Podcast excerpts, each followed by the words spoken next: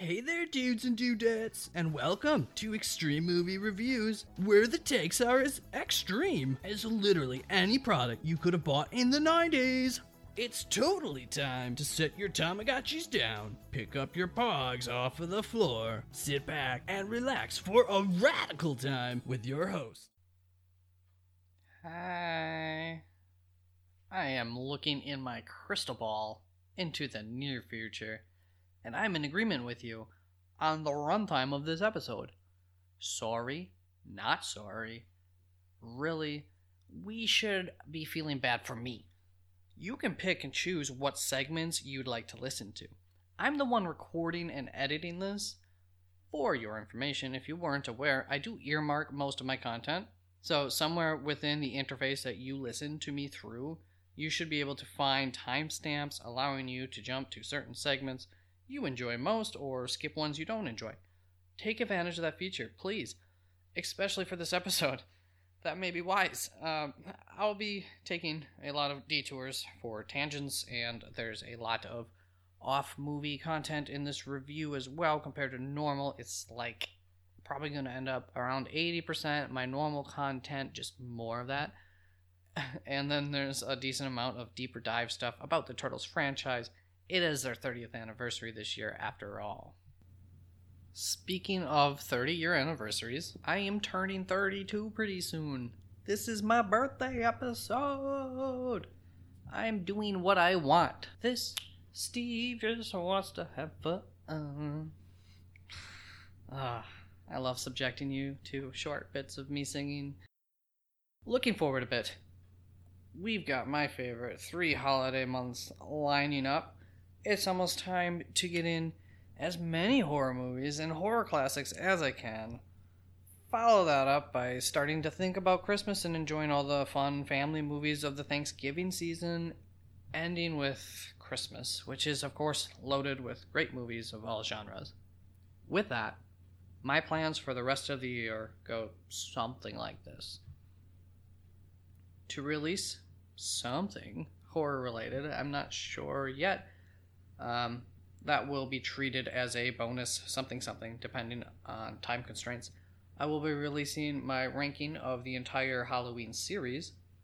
I will be doing a review on the first movie in that series, so Halloween's 1978's Halloween, I should say. A review of more mo- um, a more modern horror movie that's yet to be determined. I'm hopeful on that one. Plus, another review from Haley and I will be coming up. So, if I recall, we are going to be reviewing the movie Tully. If I'm able to fit in another horror movie, I'd, I'd love to do so. Something classic. Maybe that would be tied into whatever quote unquote horror related episode I decided to do that I mentioned at the front here. Um, maybe some, you know, maybe just do a review instead of even doing that. So, we'll see there.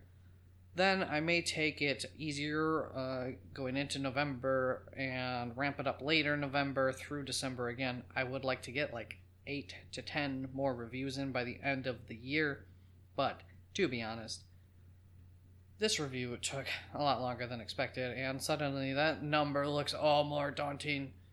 Also, I would like to mention that I have not forgotten that I need to review the movie The Grey. I believe it is. I'll double check before I go ahead and do that. As a listener has requested that in a much appreciated iTunes review. That looks like a good January February review, so that's on the slate for after this holiday season. Did you guys just hear that? All my joints cracked. I'll be reviewing the sequels for Teenage Mutant Ninja Turtles which are Teenage Mutant Ninja Turtles: The Secret of the Ooze and TMNT 3 early next year as well. But that'll be held off for a little bit. Looking to our towards today's episode, we are reviewing Teenage Mutant Ninja Turtles, which was released in 1990, two years after I was born. Also, the first movie that I ever got a movie ticket for. My parents did an excellent job with my brother and I's first movies. I believe my brother's first movie was the original Ghostbusters, so, I mean, I don't know that you could do any better than Teenage Mutant Ninja Turtles and Ghostbusters for your children's first movies. If you would like to watch this movie, you can rent it through Amazon or a local movie rental outlet, which I would highly suggest you throw some support towards. I get the convenience of Amazon, but I think it's important we try and make some special efforts to make sure that we don't forget about our local businesses and to toss your support that way when you can. If you can, go out of your way even to do it. If you are a fan of Teenage Mutant Ninja Turtles, there are several options for purchase. Um, first of all, just this year, 2020, they released an anniversary edition I couldn't find any uh, details like about bonus content on that DVD. I would, or on the Blu-ray, um, or both, whatever the case. I would assume that there is some bonus content on there, but who knows? Um, that will include your first three Teenage Mutant Ninja Turtle movies. I believe the first of the uh, Michael Bay films, and then Teenage Mutant Ninja Turtles versus Batman, which apparently is really, really good. So I need to add that to my watch list. There's also a th- there's actually two three pack options. That's what it's called. There's a DVD and a Blu-ray option. I think they were released years apart, but I believe it's probably the exact same thing. Just you know the format was changed for Blu-ray. That is what I used for this review. It's a cool three pack, to be honest, uh, artwork wise. But there's also a two disc four movie option, which will have your Michael Bay and the first three originals. Michael Bay's second movie is better than the first, so it's that's why it's not included in so many like uh, like that two disc four movie option. So if you uh, if you're looking to purchase these movies, your best route is probably going to be to spend the money on that anniversary edition, which will give you five of the six movies that you need, and then just go out and find the cheapest way to get uh, Michael Bay's second film, and boom, you got it. Teenage Mutant Ninja Turtles, the movie that we will be reviewing today, was directed by Steve Barron. Interestingly enough, he began his career as a camera assistant on some pretty noteworthy films Superman from 1978, the Christopher Reeve years, as well as A Bridge Too Far and The Duelists. Then he moved to directing music videos in the early 80s, and apparently his work helped to inspire the formation of MTV. Most notably, in 1982, he directed Michael Jackson's Billie Jean is not my lover. That's that probably sounds terrible, but it sounded better than I would have expected. Um, which that that music video won awards like gangbusters, and so did 1986's a-ha video for "Take on Me," where he was awarded Best Director. Then this dude took his successes to network television, where he quickly won an Emmy for Hans My Hedgehog, which involved Jim Henson's team. Note. His second and third network television projects garnered critical acclaim as well. This would lead right up to his second movie in 1990, which stunned the movie industry, becoming the first independent feature film to break the $100 million mark in theaters. I'm going to remind you, it broke the $100 million mark by grossing $350 million. That movie was Teenage Mutant Ninja Turtles. Steve would go on to direct more successful movies in the mid 90s. Not like more successful than this one, but just more successful movies, like the movie Coneheads, which is not a masterpiece. And I, am not going to quite say that this is a masterpiece either, but Coneheads has definitely got its own cult following for sure. Through the years, he's had plenty more successes, sometimes on the big screen and others back in network television. One theme that really seems to be found across all of his works is imagination. He, Steve Barron, seems to be someone you would hire if you want something creative. Even more specifically, I would say he really specializes in melding the real world with the not real world. Whether that not real world be through puppets, hand drawn, the mystical, or, or simply a highly animated world, or characters that need to exist in the real world. Men running around in rubber turtle suits. So I think they really nailed it with their hiring of this director.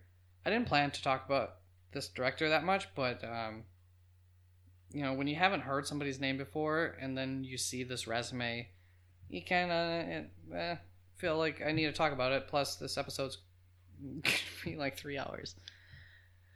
This movie is credited with uh, three or five writers, dependent upon the source that you use. I'm going to go with that five writer source. Um, and the reason that I bring these writers up is for one primary reason. Two of the five writers are actually the co creators of the movie Peter Laird and Kevin Eastman, who are solely responsible for the creation of the Teenage Mutant Ninja Turtles in 1984. In comic form, they have the final say over all IP related issues with the Turtles, or technically they had, speaking in current times. God, my joints are cracking a lot. So, uh, these two, Kevin and Peter, are specifically credited with writing quote unquote characters, which is something I will talk about more in regards to this movie and the Teenage Mutant Ninja Turtle brand in general.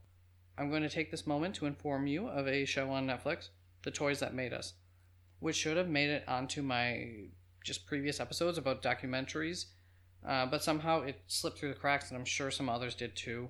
There is an episode on Teenage Mutant Ninja Turtles um, in that series that you should definitely watch if you want more inside information on the creation of the turtles. I will actually be going through a little bit more of that at the end of this episode. That's backloaded for a reason. It's not really about the movie. Um, but if you think about it, the Teenage Mutant Ninja Turtles are one of the dumbest ideas ever.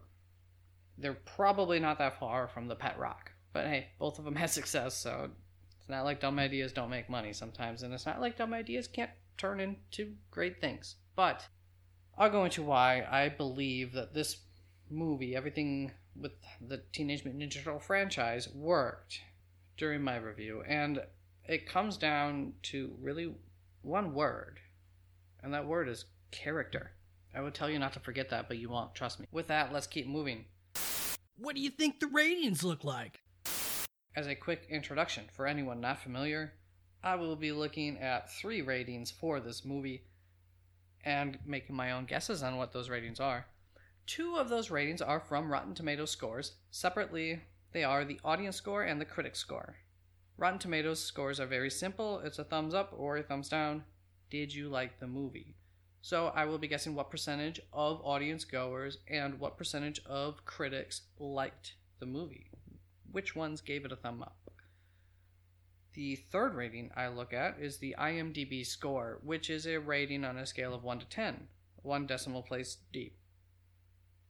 Where the Rotten Tomatoes score gives you a good idea of whether or not a movie is liked, the IMDb score gives you a good idea of how much people liked it.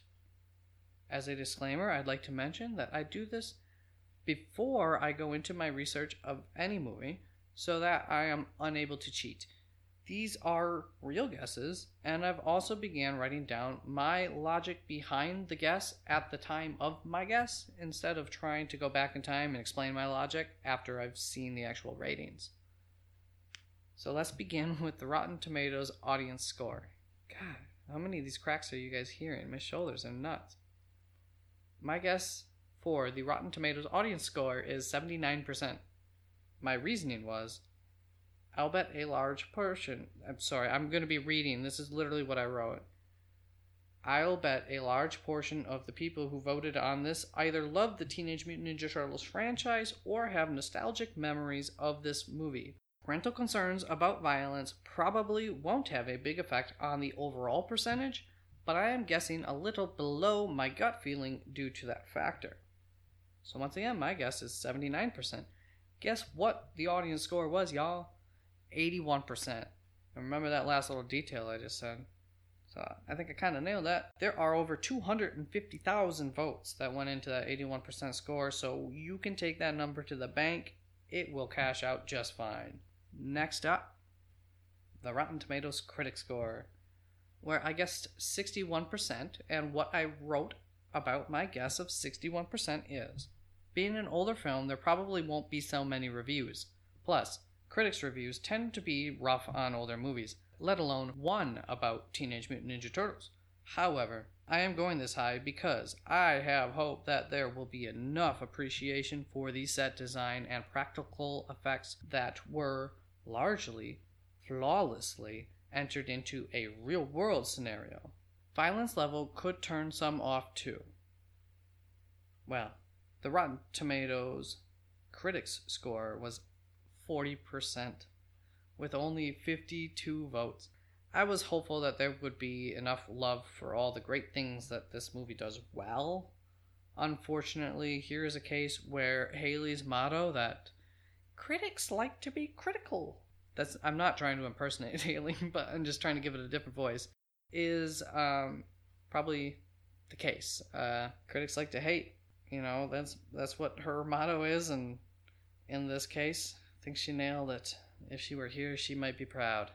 So let's move on to the IMDb rating on a scale of 1 to 10, 1 decimal deep. I wrote down 6.3 or 6.7. And then I was kind of just sitting there looking at those two numbers, and I wrote, giving it the nostalgic bump up to 6.7. So that's a 6.7 is my final answer. I, I literally wrote that. With almost 84,000 votes, ratings, 1990's Teenage Mutant Ninja Turtles movie received a 6.8. I just would like to softly remind you, I said 6.7. 0.1 off there. Fucking good. And and I and I came in under, so Price is Right rules, man.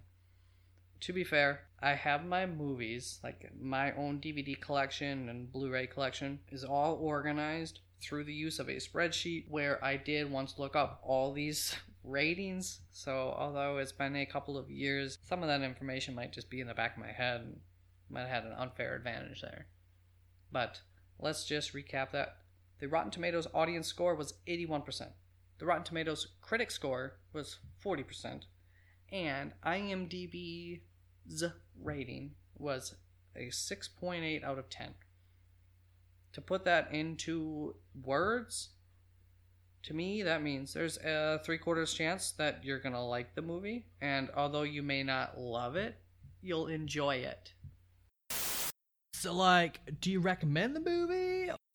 This movie is a childhood favorite, along with the second movie in this franchise as well.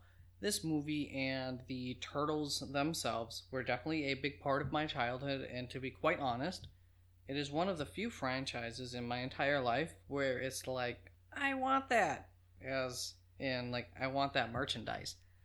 Um, even into my adulthood, I've bought a few Ninja Turtle products because of the brand, uh, because of my love for them. I, you know, I, they mean something to me. And in general, I'm not a big fan of like uh, shirts or whatever with media companies' products printed all over it. Like I don't I don't like to just be an advertising board for um, Fubu or whatever. Um, what Tommy Hilfiger loves to just they just put their name on stuff and hey look at I can wear Tommy Hilfiger. I'm, I don't like that, but I, I've supported the turtles. you know, there's just something that everyone can relate to, and that's gonna come down to that magical word of mine, character. So, I wanted to make sure that I wasn't feeding you guys some bullcrap with that statement, and I called my mom. Ma, the meatloaf! Fuck! And I asked her to verify the fact um, about, since I was a little kid, even about you know, the fact that I I didn't always necessarily want what was big or all these toys from certain shows and Nerf guns. I didn't always ask for that kind of stuff. So, uh, like I said, I called my mom to verify that. She said, quote unquote, yes, definitely one of the few big fads or merchandising products geared towards kids that you ever wanted to get your hands on the products of. And then she thought about it a little bit more and she goes, you know what? Uh, the other two products that you at least uh, searched for would be Disney related stuff and then Beanie Babies, which both of those I can't argue with her. She is correct. Uh, I have no problem with Disney's product. I think Disney puts out a really good product overall. And Beanie Babies were the frickin' shit, so you can't blame me for either one of those two. But other than that, it really was Teenage Mutant Ninja Turtles, and then whatever. With that nonsense aside about me, Teenage Mutant Ninja Turtles, the movie, is rated PG, but it treats the threat of violence very realistically, especially for its target audience, like eight year olds. It's a movie that neither shied away from the realistic threat of violence, nor did it shy away from creating tension. It's not a horror movie, but they did use some horror tactics. The extra cartoony um, sound effects that are used throughout the movie are definitely there to like soften the blow of all this violence and um, yeah, I mean, the, there's no doubt about it that they are there to soften, to to help encourage a PG rating over PG thirteen. But um, this movie gets taken as seriously as it can, considering the goofy premise that it's built around. Today, in these days, it would be rated PG 13. I think they really, really, really figured out the censors in order to get a PG rating. And I'm going to say there is a scene where you see um, Raphael trip some some criminals as they like stole a purse from a woman. And the trip is very very clearly like he there's no contact between his foot and these guys feet. And it makes no sense to me and why these creators would have a shot so obviously mm, so obviously like you the shot is only on the feet there's no way to miss the fact that he doesn't actually trip these guys and i believe that that is part of how they were able to get a PG rating over a PG 13 rating. Now I'm going to clarify what I'm about to talk about in case you are new to my show. So, I'm rating this movie out of 5 stars currently, and it's just simply my most pure and simple opinion of the movie from one friend to another or from one stranger to another. Later, I will be looking at the movie on a much more, I don't even want to say much, but on a more critical level and that rating is my official podcast score or the rating for the movie. This is just my suggestion level. this segment is really intended for anyone who hasn't seen the movie and is here to give you an idea if you should watch it prior to listening to my review or you know if you're good to just continue and listen to my review and then figure out if you want to watch the movie or not. In this case, hi Snickers. I would say there's really no such thing as a true spoiler to this movie, so you're pretty safe to just go ahead and listen to this. With that said, and now that you know a little of my history with the Turtle franchise, I would give this movie, as realistically as I can, 3.8 stars out of 5.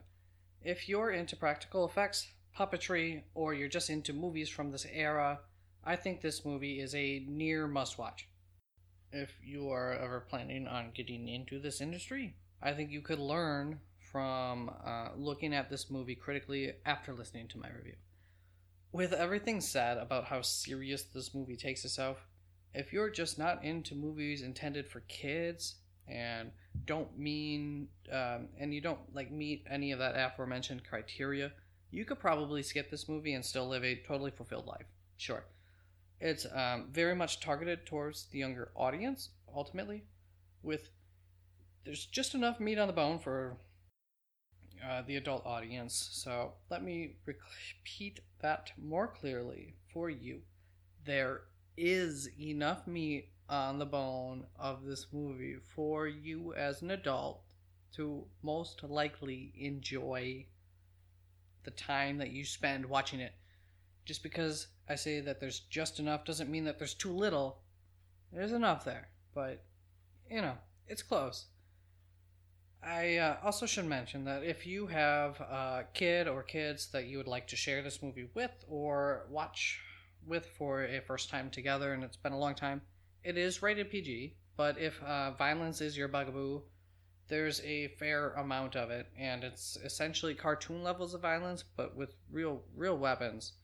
Um, and I would say it's about 75% like cartoon level violence, but at times it does get yeah, realistic enough that if you're sensitive, if it's your bugaboo, at least maybe just give the movie a watch on your own before you introduce it to your kid. I personally, I think it's fine for kids, like uh, let's say about eight, seven, depends the maturity of your kid and up. But there are some out there who would say otherwise. So um, I guess two things. The word damn also gets used like maybe 10 times by one of the turtles in this movie. And also, in today's day and age, this movie would probably be rated PG 13, not PG. That is 3.8 out of 5 stars from me with two thumbs up, dude. It's good enough to rewatch at least once in your adulthood, especially if you need those nostalgic feels in your life. I don't know. Some of y'all ain't handling quarantine so well, so maybe that's what you need. Just go pop this movie in there and remember pre sneeze days. Hey, dude, sorry, it's me again. I was just wondering, could you tell me more about the movie? Here's where I'm gonna just just coming out and saying like I believe a huge reason for the success of the Teenage Mutant Ninja Turtles franchise is that focus that was put on creating characters, well defined characters that are not quite one dimensional. Then again, I mean, they, they sort of are, but to clarify that a little more, emotionally and as like set roles within the group, each one is quite one dimensional. However, they each also have their own likes and dislikes. They each have an entire range of emotions that they feel, even though there's one primary emotion for each character that, that like that they're built upon that emotion kind of. You better believe that those pushing this franchise pushed the individuality of each character every chance that they got. So they they built around a primary emotion essentially, uh, so that they were more than one dimension. But they made absolutely sure to stay consistent and within a set boundary for each individual turtle too. I mean, you know, they it's it's I guess it's a healthy balance between hyper focusing and and allowing more than one dimension. I hope that makes sense. I just fucked that up. Probably doesn't make sense. Deal with it. By creating four of these characters and strictly sticking to the script for like who each character is, kids are easily able to relate to one or two of the turtles. I'm I'm quite positive that as a child, my favorite colors were orange and purple, and I'm I believe that's because those were the two turtles that I liked the most. So, makes sense. Um, they were very careful to really cover all of their bases between the four characters, so a large percentage of kids would be able to relate to the turtles on some level. And more often than not, kids were able to relate to one or two of these turtles on a pretty deep level. Off the top of my head, The Rugrats is one of the few shows that really pulls this off on a level nearest to the Turtles. And when I say show, I mean, I, I kind of mean products, I guess. At least for around this time period, because I might not know some more recent products. On the other hand, if you look at something like the US's version of the Power Rangers, which is another highly successful franchise, I believe more successful than Teenage Mutant Ninja Turtles, those original characters were not very well developed. They probably got um, better with that over the, the years, but originally they quite literally took it only skin deep by mostly pairing the colors of each ranger to the stereotypical skin tones that you would associate with those colors. One third of those Power Rangers shows runtime was simply them morphing, which is radical. Like those, it's it's pretty awesome, but it doesn't create a close bond like the Ninja Turtles was able to do with its fans. Um, another childhood favorite of mine, which is Three Ninjas. For those of you who are aware of Three Ninjas, I love you. But um, they they did a decent job of imitating this turtle formula, and because of that, they'll probably get a review someday. But I mean, you know, that's the kind of my opinions on how I don't know. I don't know that anybody did the Ninja Turtles even close to as well as the Ninja Turtles did the Ninja Turtles. Another huge plus for this franchise and what they were able to pull off is by having these turtles as teenage mutant ninja turtles like obviously as kids we are going to be able to relate to other kids or you know kids that are our older siblings age roughly or or or friends siblings whatever. You know everybody looks up to teenagers when they're not a teenager yet. So adding that teenage aspect to the turtles was huge. And they never forgot that this bunch of wackos are still just teenagers. And i'm specifically speaking about the movie at this point. Um, They continually, even though they sometimes are come off as maybe older than teenagers, uh, they don't forget it. Plus, they made the Teenage Mutant Ninja Turtles just edgy enough that like older siblings would like the turtles, and and if you get the older sibling, that means that the younger sibling's probably gonna like that too. So it's um it's a strategy that was purposely pulled off by Sega in the '90s. Um, they legit targeted the older audience with edgy in order to also get the younger audience. I mean, it's similar to Disney's strategy. Get them when they're kids, and they'll be a fan for their life. With all that said, if there's one thing that, that was in vogue in the '90s, it is the word. It is. It is embodying edgy. Edgy was in in the '90s. Extreme. I mean, you know, like my fucking podcast name, extreme. Everything had to be edgy in the '90s, so that was totally in vogue at the time, and everybody from the ages of 4 to 13 and younger and older fell in love with these turtles and many continue to carry on that love to this day. Several years back i dated a girl for a while and for a short bit and um, she was a massive teenage mutant ninja turtle fan. She is part of the reason why i got back into the turtles a little bit and she was in her 30s she was about my age at that time period it's it's a lasting uh, brand that seems to really truly come back about I don't know every 10 years or so they make a big comeback but they're always there for now to finish this conversation up and as a nice transition into the movie review itself I'd like to show you an example of the great lengths the great creativity and importance that was put on the characters of each turtle. This example can be found on the uh, DVD 3 pack that I own, where in the extra features is a little gem titled The T Files. Super creative, where they have six breakdowns about each of the main characters in the story who are Donatello, Michelangelo, Leonardo, Raphael, Splinter, and the Shredder. The first four names being our titular turtles. What you're hearing is that I am now going to give you the biographies that are within these T files for each turtle, as I found them to be fun and interesting to look through myself, so I figured they might be good content. They will also help to like hammer home my my whole point here. I mean, this franchise is really about character. What you might not know if I didn't say anything, and why the audio also just may be different, is because I will be recording that a little later when I'm in a better location to be able to read off of the big screen because I'm there's no point in typing all there. It's like sitting here editing and I've reached this far in the recording. Two things.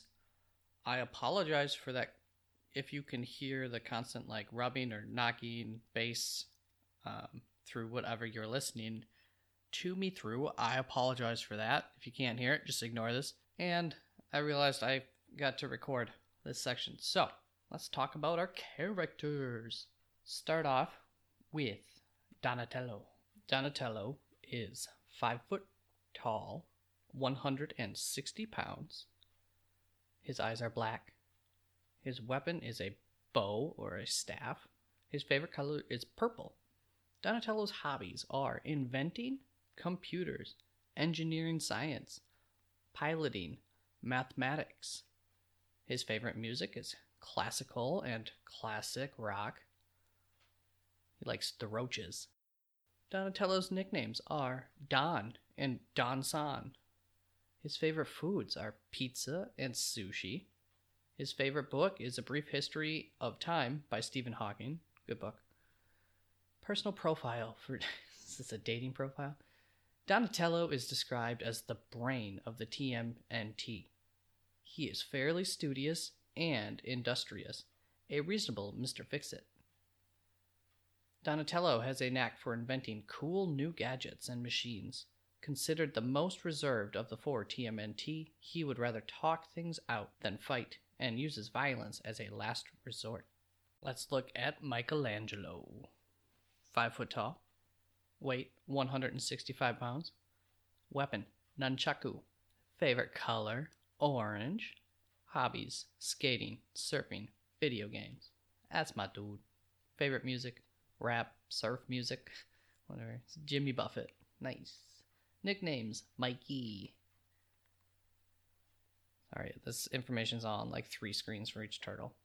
Favorite food? Are you kidding? Pizza. Favorite book? In the Night Kitchen by Maurice Sendak. Tuesday by David Wiesner. The Polar Express by Chris Van Allsburg. Couldn't choose one, could you, Mikey? Personal profile Michelangelo is the party dude of the TMNT.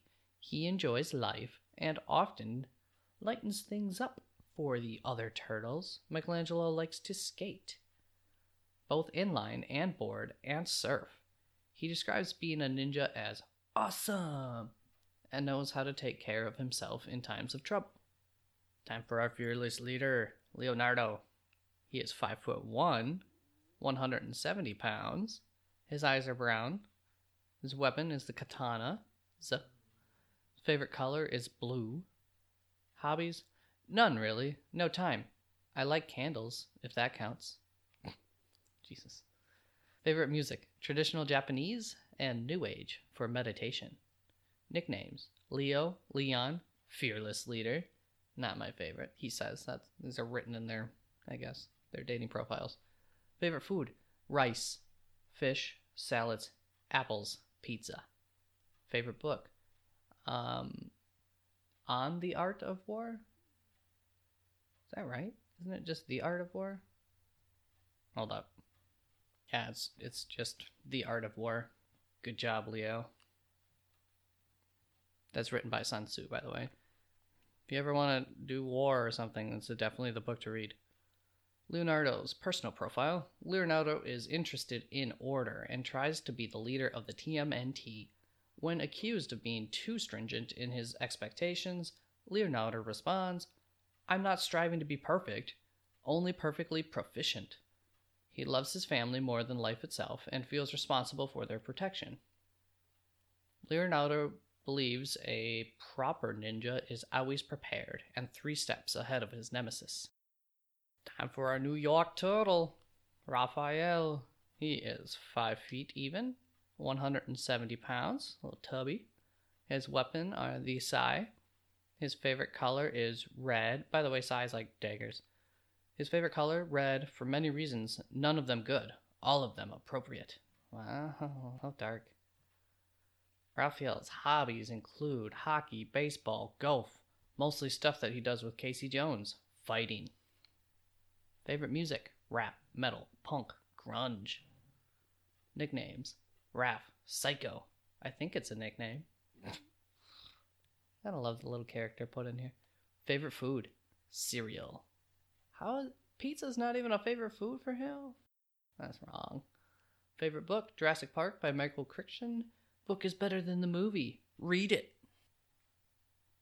Ooh, almost skipped over his personal profile. Raphael's personal profile. Raphael is the dark TMNT, a cynic, a pessimist, the crazy. He is antisocial and ill tempered. Raphael likes to leave alone and be left alone. Raphael doesn't start fights, but finishes them. In a dog eat dog world, Raphael is the big dog. Moving along to Splinter. Height 5 foot 2. Weight 115. Weapon any or none. It matters not. I prefer nonviolence, as I wish did all. Favorite color? I am partial. I am partial to both purple and yellow. Hobbies: reading, cooking. Favorite music: traditional Japanese music and reggae. And a boy. Nicknames: I do not know of any. Uh, he says that with an exclamation point. Favorite food: I quite enjoy fresh vegetables and cheese. Favorite book? I must limit my library to be one tome? An arduous task indeed.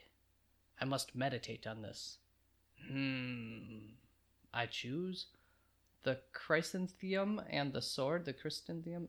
I'm not sorry. I'm not familiar with the book, but chrysanthemum, the chrysanthemum and the sword. Sorry, this is not in an easy text to read, which is written by Ruth Benedict.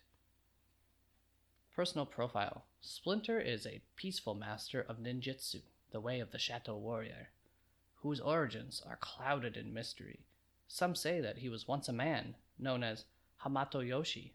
Another tale tells that he was merely a humble pet rat of a man named Hamato Yoshi. Splinter's days as a warrior are reaching their sunset, and he hopes to pass his skills to the Teenage Mutant Ninja Turtles and their half shells. And on to our enemy, the Shredder. And it is the Shredder. It's his full name. Height, six foot two. Weight, two hundred and twenty pounds. Weapon, bah. Weapons are for children. I have my armor. It suffices. He uses a weapon. Screw that. Favorite color, purple, the color of royalty, as it befits me. Red, as it flows from the lifeless bodies of my enemies. Jeez, calm down. Hobbies: conquering the world. Favorite music: I have no, f- I have no time for such foolishness. What? Nicknames: Conqueror, Reveler, Master, Lord Emperor. Favorite food: I do not eat food. It is for the weak of mind and body. What? That can't. That can't be right. That that's not. He eats food. Favorite book. Books are mindless drivel composed of egocentric worms who egocentric worms who think that their views are of actual importance. Bah! When I rule, there will be no place for such quibberish. Kib, gibber, gibber. there will be no place for such gibberish. The personal profile for the Shredder. I wonder who wants to date this guy. The Shredder is ninja master of the Foot Clan. The Foot have existed for centuries, and the Shredder is their prodigy. He considers himself unstoppable and reigns supreme in the clan. The Shredder is not satisfied with ruling the Foot and will stop at nothing short of global domination. And those are our characters. Let's get on to the movie. The movie begins. An AOL Time Warner movie. AOL. I hope I have some audience listeners at some point here who have no fucking clue what AOL is. And good for you, you young buck. We open up to a mildly ominous and almost wondrous, almost score as we get a view of the busy city, New York City, with April O'Neil reporting the news about a string of crimes occurring around the entire city. Organized criminal element is at work, and at the moment, business is good. So good, in fact, that there appear to be no eyewitnesses to any of these crimes. With complaints ranging from purse snatching to breaking and entering, police switchboards have been swamped with the angry voices of more and more citizens who have fallen prey to the recent surge of crime that Judith Hoag was the actress who played April O'Neil, an actress with an incredibly lengthy career. Um, one who, according to her Rotten Tomatoes biography, was more interested in the craft of performing than she was in getting famous. Fair enough. I think she was. Um, I think she did a fine job in her role as April O'Neil, and there are moments in her performance in this movie that are very well done. She definitely seems to be a student of the craft based on this performance. There are subtle things that she did that added to her uh, character's character. I apologize for laughing through that. I'm my cat is currently being needy, and the amount of hair coming off of her and flying around my face right now is ridiculous. We see a bunch of scenes of items just getting jacked from at like high rates from all sorts of different people and locations around New York. And this sets up the syndicate that is currently in town responsible for the crime wave that April O'Neil is talking about. The Foot Clan. We get a little teaser of some ninja looking guys in fairly cool looking all black outfits with these like bug eyes going on. They remind me of the putties from Power Rangers. Just like more ninja y than the Power Rangers putties. And cooler looking considering their outfits don't look like they were found at the local thrift store. Seriously, go back and check out the putty outfits. It's um they're pretty bad. They're they're about as bad as the choreography of the fight scenes in that movie. Or in that movie, in that show. Pretty quickly, we are introduced to one of the main side characters who plays a role in the movie's plot. He is part of the Foot, as they also, these ninjas also refer to themselves as. We don't know who he is yet, though. This opening sets a rather dark tone visually and thematically. I actually wrote a note about how much this this New York City has always reminded me of Tim Burton's New York City in Batman, which came out a year prior to this. I was rather pleased to see this exact sentiment stated in a pretty nice article that I found while doing some of the research on this movie. And that article was written by Alec Kerr, that's A L E C space capital K E R R. You can find this article on ConwayDailySun.com, which it was published on September 10th, literally the same day that I was doing that research. So that was kind of an odd fate moment, but um, cool little cool little article by Alec Kerr. I also wonder though, in turn, five years later, in the third installment of that era of the Batman movies, Batman Forever, did Joel Schumacher hark back to this movie a little bit with how much like the Foot Clans hang out? Um, you know, I worded that wrong, but like how how similar it is to the Foot Clans hangout in that movie. If you know what I'm talking about, you definitely are on the same page, and if you don't, then you probably don't know what the fuck I'm talking about. Either way, it's like Joel Schumacher kind of in turn just stole a little bit from this movie, and then they just he just juiced that vibe up to like a thousand. so I don't, I see some similarities, but I could understand if someone wanted to argue differently. Feel free to argue differently with me. I'll take your head on, bro. Back to the movie with a nice little reference to Ghostbusters in the first few minutes of this movie, as April O'Neil says Who are we gonna call? in an excellent reporter voice. The movie does a nice job of moving us through all these visuals, including a first sneak peek into the crime underworld, leading us right outside of the news station as April finishes her report and is just leaving work for the night. The movie slows down.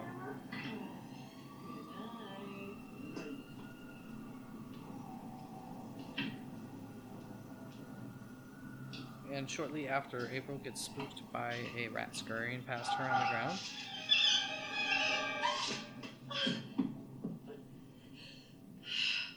Piano keys in the soundtrack, there's a sting, and the percussion definitely all play well with that action that we are seeing on screen.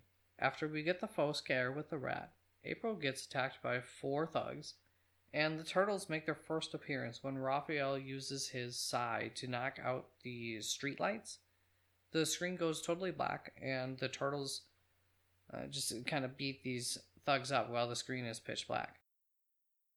We return to being able to see anything on screen with the cops' lights uh, relighting the screen up as we see the thugs tied up for the police. However, Raphael forgot his sai that he had thrown to knock out the lights, and April finds it. She stashes it inside of her purse while she kind of is inspecting the sai and then hiding it in her purse, Raph is looking on from the sewer, from the manhole, and um, he sees that she takes it and puts it in her purse. That is also the first sight that we actually see of the puppets, the Ninja Turtles. Then we get a very fun 90s style, child friendly theme as we travel down the sewers while some title cards show. I'm getting my popcorn out for this beat.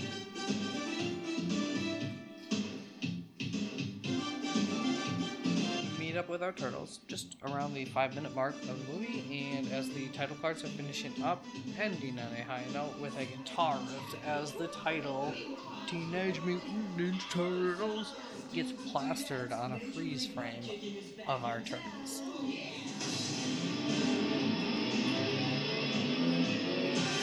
Movie on.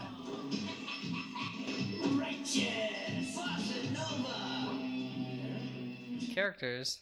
Remember all that mumbo jumbo I was talking about? Well, look at here. The movie gives a little introduction to each of the turtles, very simply and quickly doing a little character building. Each turtle gets their own screen time as they each say certain things.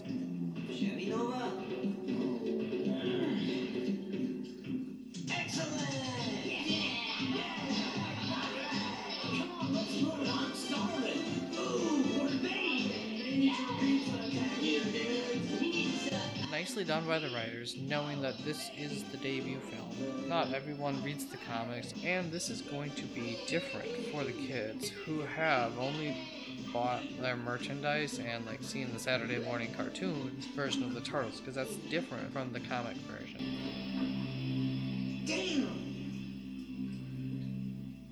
The movie comes to a full halt as they reach Splinter, awaiting their arrival at the Turtles' lair.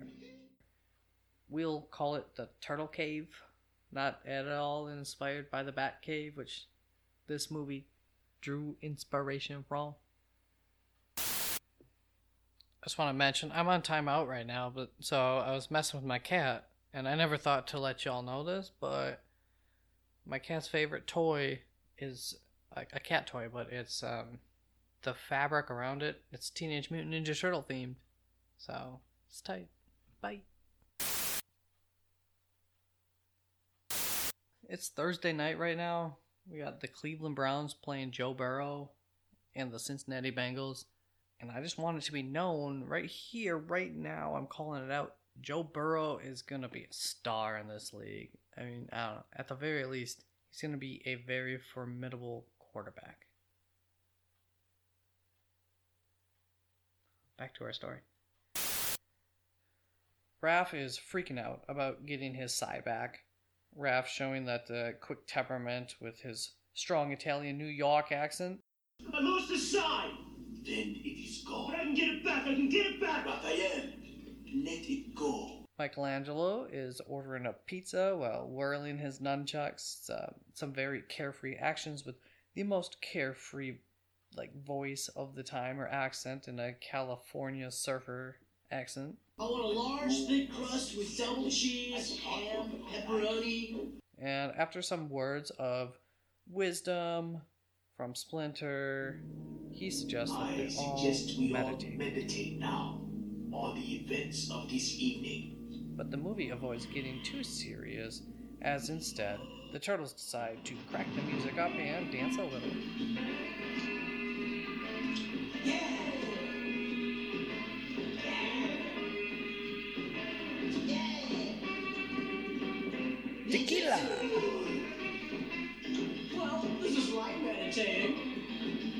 Out for a movie, Hey, Raph, where are you going? Out to a movie. and Mikey and Donatello are out to pick up the pizza that Mike ordered, and they are hanging out like before, uh, below a sewer grate. There are two things about this scene that I would like to talk about. First of all, I have to quote the article that I told you about earlier because it is very eloquently said. The article that I'm talking about is from the ConwayDailySun.com, of which Alec Kerr wrote. The turtles are surprisingly expressive. An introspective exchange between Michelangelo and Donatello while waiting for a pizza delivery rivals Yoda in Empire Strikes Back for excellence in emotive puppetry. I obviously agree with that statement.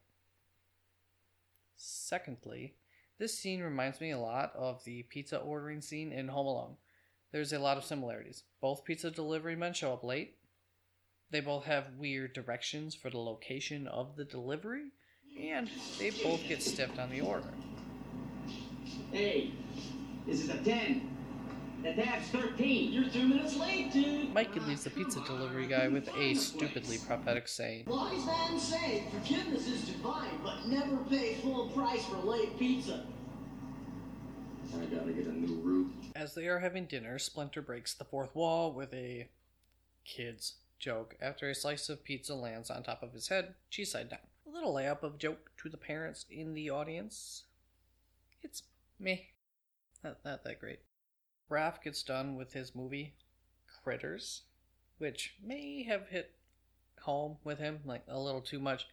And uh, this will lead into the introduction of Casey Jones, Hockey Face, who is played by Elias Koteas. Overall, I really think that he does a nice job with this role. uh, Elias.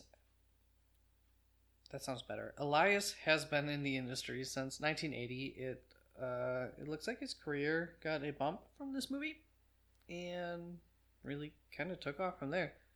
Truly, Elias hit his uh, prime 20 years into his career, as his last 20 years looks to be going well for him. So, good to see that. Good for him. Anyways, Hockey Face and Raph are each serving up some vigilante justice and end up in a fight with each other. Both are at blame for the fight happening. They both instigate each other at times here. We get two alphas bumping heads. They lighten up the music and it builds up nicely as this fight occurs. It's mostly cartoony and fun. Raph takes a few hard smacks here, but it's nothing too violent. Raph does not like it when Casey calls him a freak. Ah, Slow, freak. I got work to do. Freak!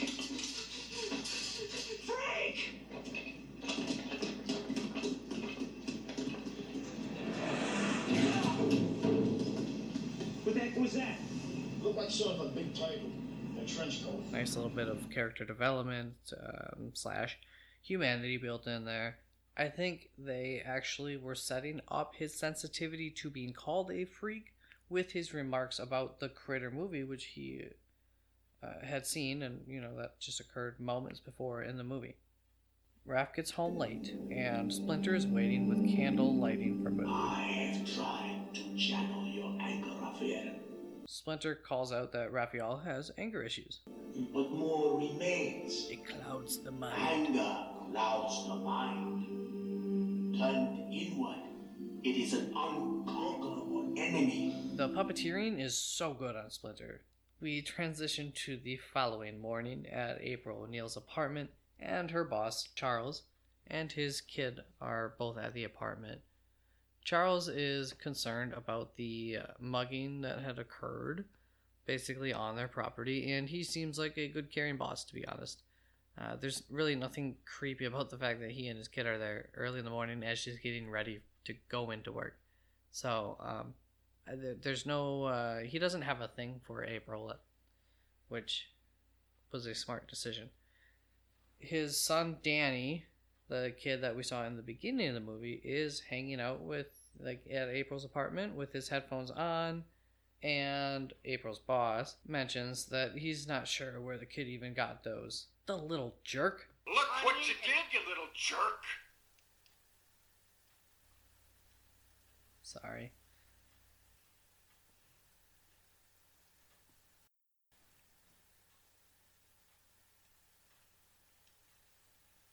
Kevin, get upstairs right now. The little asshole steals cash from April's wallet.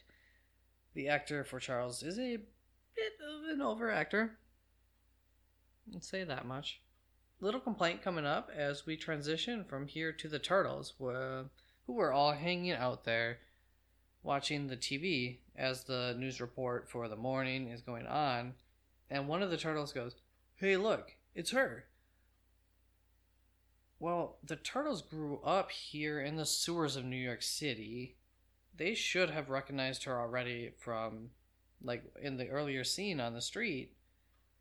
If they recognize her when she's on the television, because they clearly watch the news like every morning. I don't know, you know that they know the local newswoman. They know who April is, but in this movie, they're learning it with us. So whatever, it's fine. Little complaint. The TV report is uh, talking about the Foot Clan, giving us a name to the Foot Clan, and there's some nice backstory about some history of the Foot Clan from years ago in Japan. It's not necessary, but it helps with further immersion into the entire story. Due to Miss O'Neil's hard hitting reporting on the Foot Clan, some foot soldiers, that is a pun, are sent to silence her.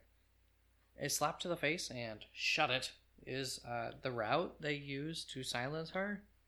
Keep trying to keep a PG rated here. So,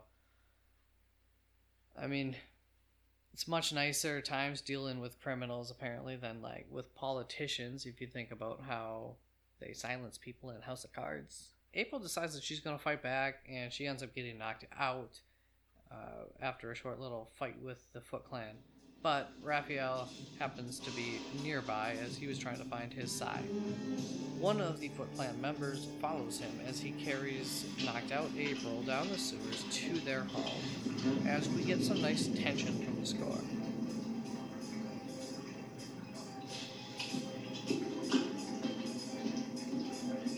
The fight between the feet and Raph is below average. It reminds me of a Power Rangers style fight against the putties.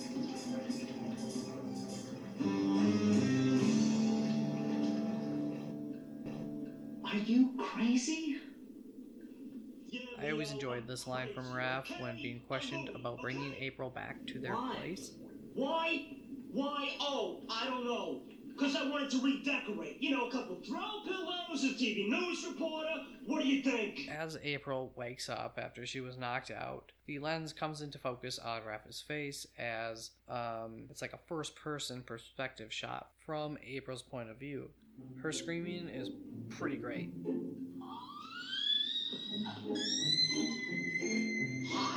It's realistic, humorous, and not obnoxious.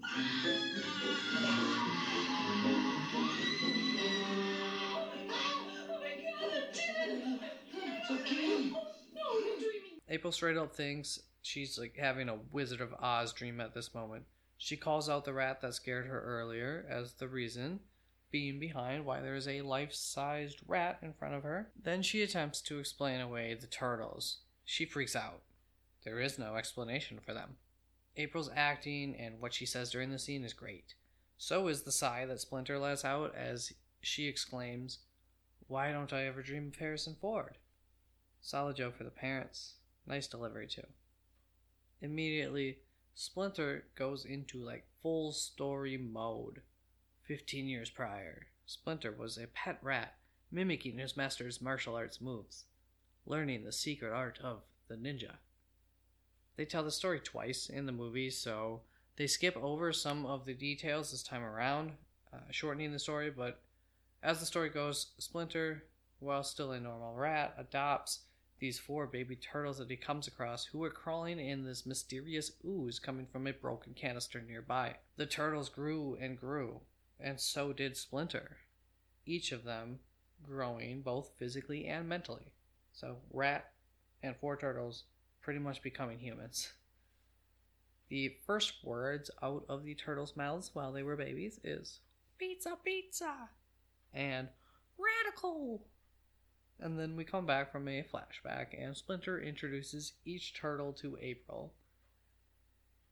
Side note, I found it a little odd. They only showed two of the four turtles' introductions in this flashback. I wonder if that was due to it being like too repetitive, possibly a cost issue, a puppeteering issue, maybe it was written like that, or like a pacing issue. It's just a little odd that they just introduced two of them at this point in the movie only. I don't know.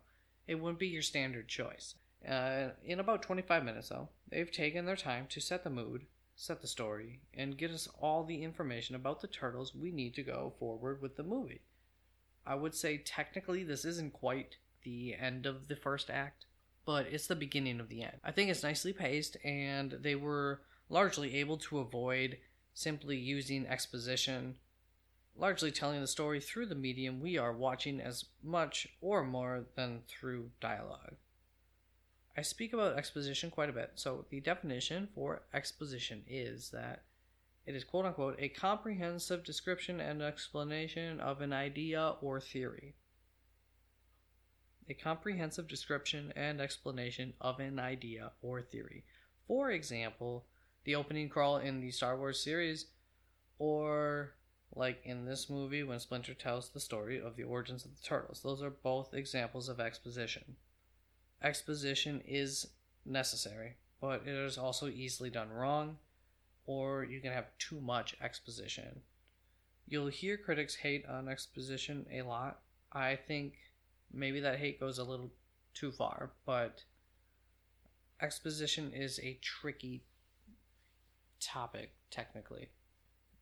The turtles wind up heading back to April's apartment for a little pizza party.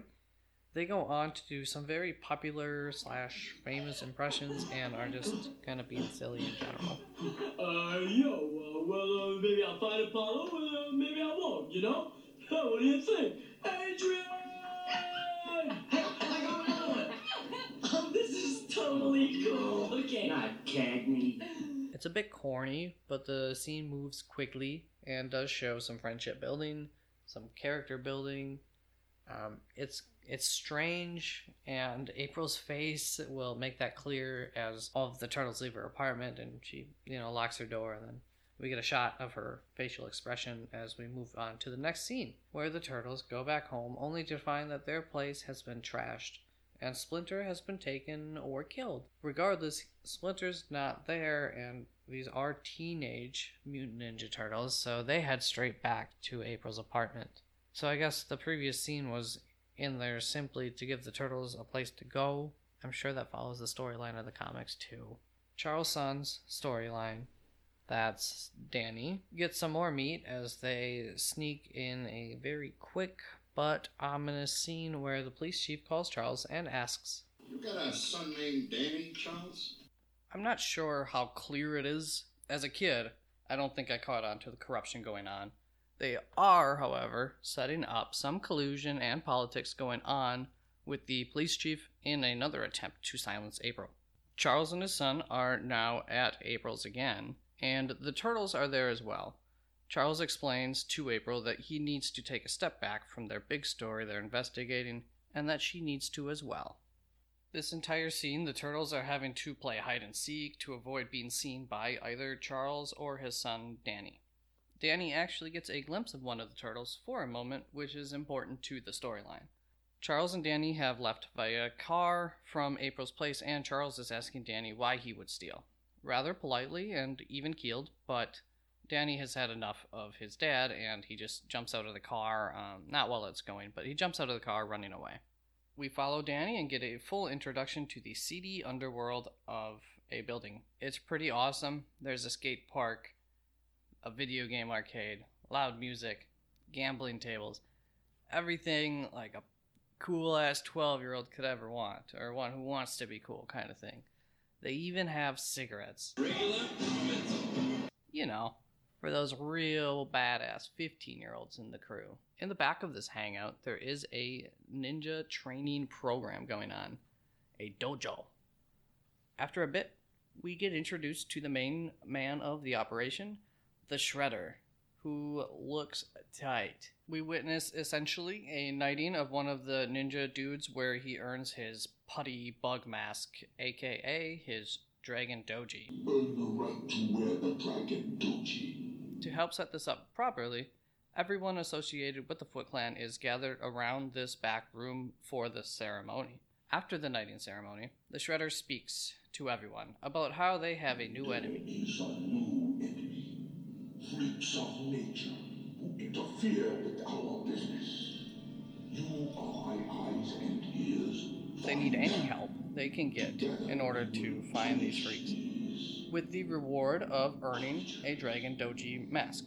They take a moment during the speech to bring us to the back area in the room where we witness Splinter with a tear coming down from his eyes as he hears all this being said. During the speech, the Shredder says, This is your family. I am your father. I am your father, Luke. He doesn't say Luke, but A, the father figure aspect is a heavy theme found in every corner of this movie, and B, I want you all to become full members of the Foot. Shredder oddly sounds like Darth Vader because they both have helmets and they speak through their helmets and they both kind of breathe heavily. So, just kind of a heads up if you haven't caught on to it, there's a lot of influence from the Star Wars movies in this movie. After the comment about the freaks of nature, Danny puts one and two together and raises his hand coming forward. Change scene. They use that tactic a fair amount in this movie, not really giving us definite information a few times, but it's all simple enough that you can be positive about what occurs off screen. It's a cheap way to create tension, but once again, being a movie geared towards kids, I don't hate this tactic as much as I might in a movie that's geared for adults. as well as the fact that normally you're left wondering what the outcome was when this tactic is used, but in this scenario, in this movie for the most part, every time that they do it, you're about 99% sure of what the outcome is. Personally, I think that they did it as much for tension as they did for pacing reasons to help keep the movie going along quickly for their audience. Back to the turtles at April's place. It's midday. Raph gets in a heated argument, and so he heads up to the roof to let off some steam with some sweet ninja moves, including a cartwheel for good measure. A little plot convenience here as Casey, aka Hockey Face, catches a glimpse of something odd happening on a different rooftop from the one that he is currently hanging out on. And he uses his binoculars that he keeps on his roof. Wait a minute.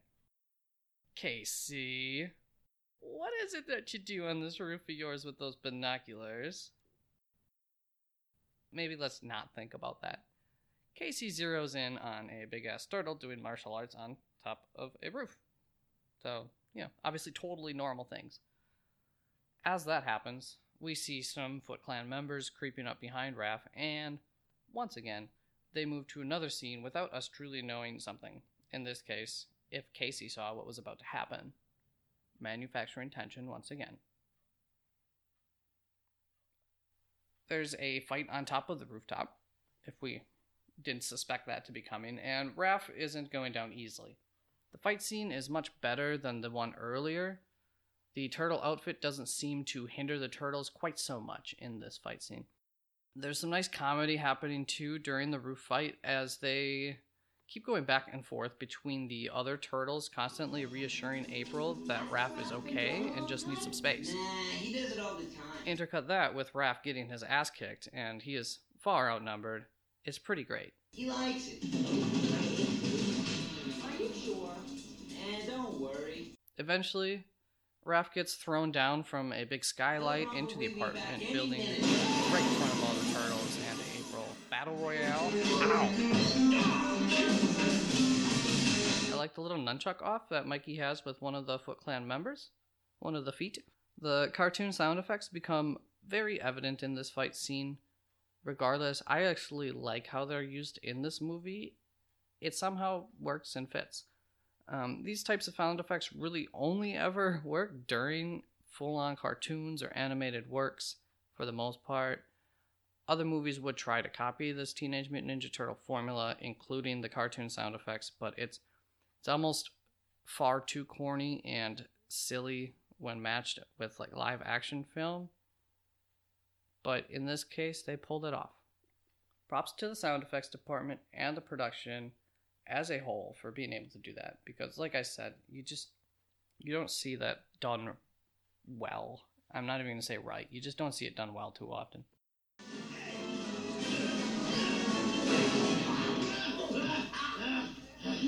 The turtles are losing this fight when all of a sudden Um, you guys mind telling me what you're doing, my little green pal over there? Casey shows up. Hmm?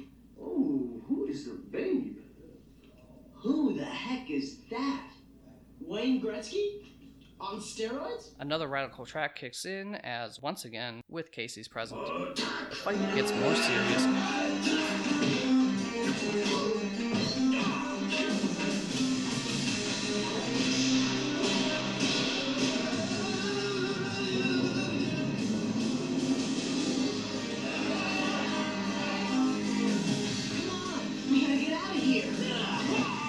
The antique store in which this fight is occurring and in which um, April's apartment is actually above the antique store is now on fire. And as the turtles and crew are making their escape, Casey overhears a voicemail being left on April's answering machine. It's her boss, Charles, informing her that she has been fired. I alluded to the conclusion before. April couldn't let her inves- investigation go, and so it's pretty evident that forces are pressuring Charles to do this. After they've all successfully escaped, we get a skyline shot of the fire. It's huge. The place is definitely a total loss, no doubt. Um, that fight scene went exactly seven minutes long, which I think is a pretty long action scene, so nicely done. It didn't get boring throughout. Like, um, I believe later on there's also a pretty lengthy second fight scene. So they take their time with these action scenes, which is appreciated. Back at the Foot Clan's hideout, the Shredder is pissed that the Turtles and April got away. Shredder actually goes to torture Splinter for information, and they do show some of the torture in a way. Splinter is, um, he's just not doing that great health wise. He's in a bad situation. After this, the number two, who's in who's in command of the uh, Foot Clan, is shamed by his unsuccessful attempt to get rid of the turtles in April.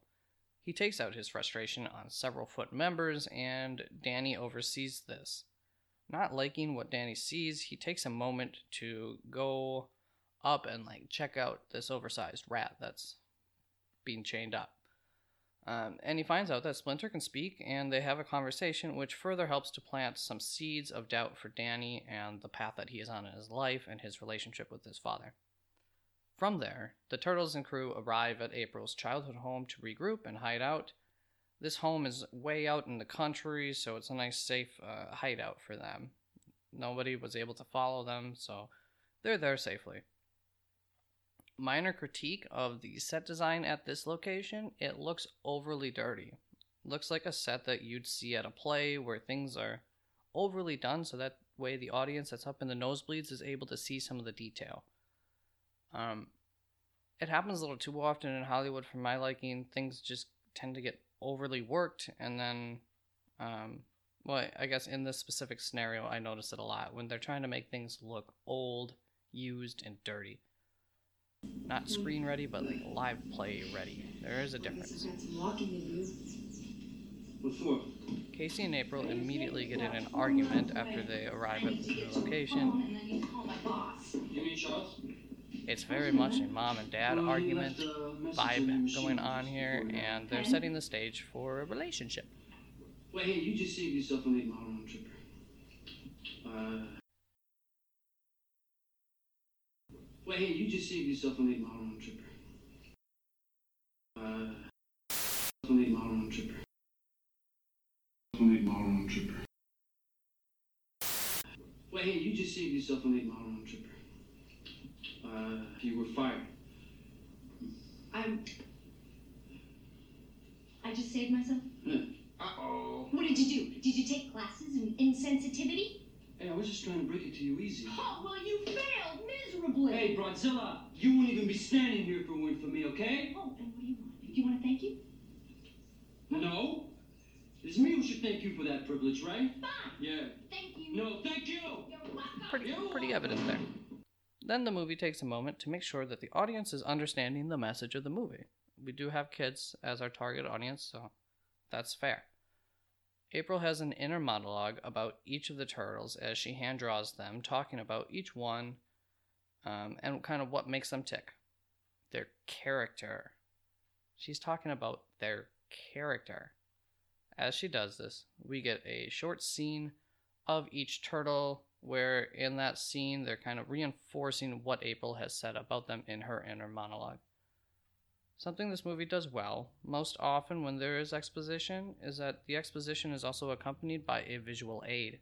Actually, you know what? April only does this for two of the turtles and very briefly for Casey Jones. And then there's Casey Jones, a nine year old trapped in a man's body. He might almost be cute if it wasn't for that pig headedness. Donatello!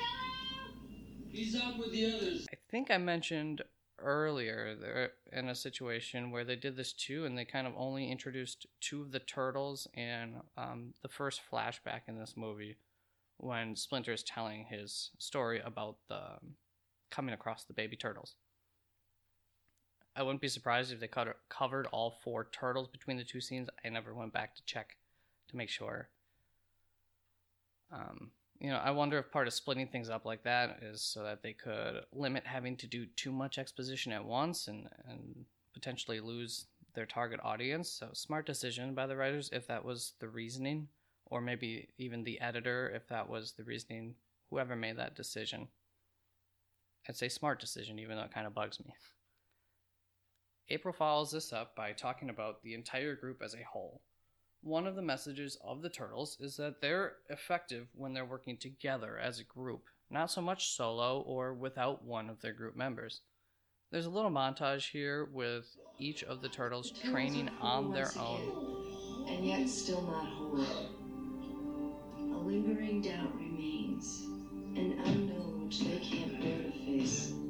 Their greatest fear. ending with a warrior like scream from one of the turtles from a cliff's edge as he shouts, Splinter! With that holler, we are transported back to the Foot Clan's hangout as the Shredder and his number two in command give us some straight up exposition here. Empire flourishes, Master Shredder. What more from the rat? Nothing. It will not speak. And the boy who led us to the tunnel. He is still missing. I do not understand. Why do the turtles trouble you, Master? They have not been seen for many days. Something about the way you describe their fight. Foreshadowing that there is a history with him and these turtles, but he cannot quite figure out what it is.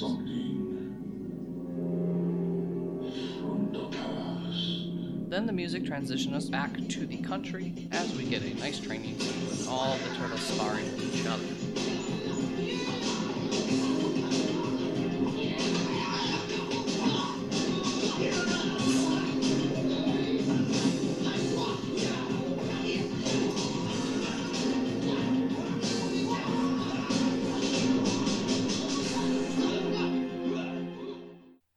Also a short, nice, not nice, but there's a short little scene, uh, I guess, building up that relationship between April and Casey. There just really isn't chemistry between these two, in my opinion. One day, Leo is out and about in nature and he takes a moment to meditate. Leo and Splinter have a moment of ESP as they show Splinter receiving the message. He ekes out, Leonardo. Leo knows that Splinter is alive. He felt his presence. That night, they gather around a fire and all concentrate their energies on Splinter, which gives us a Force Ghost. What? Awesome job with the special effects in this scene.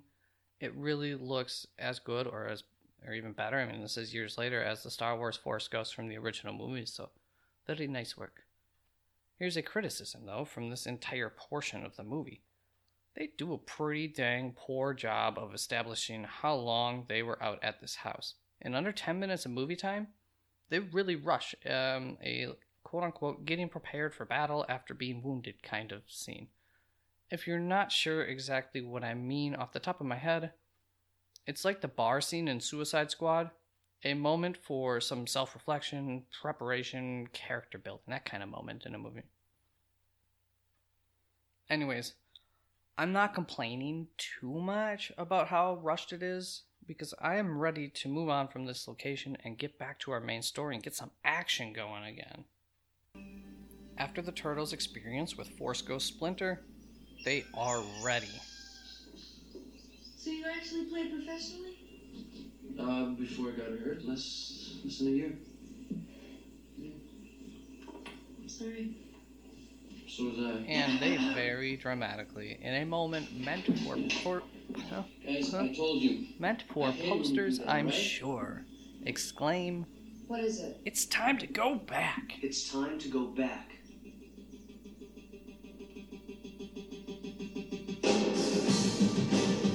Our totally tubular score kicks back in as the turtles arrive back in town, this time with a little extra edge.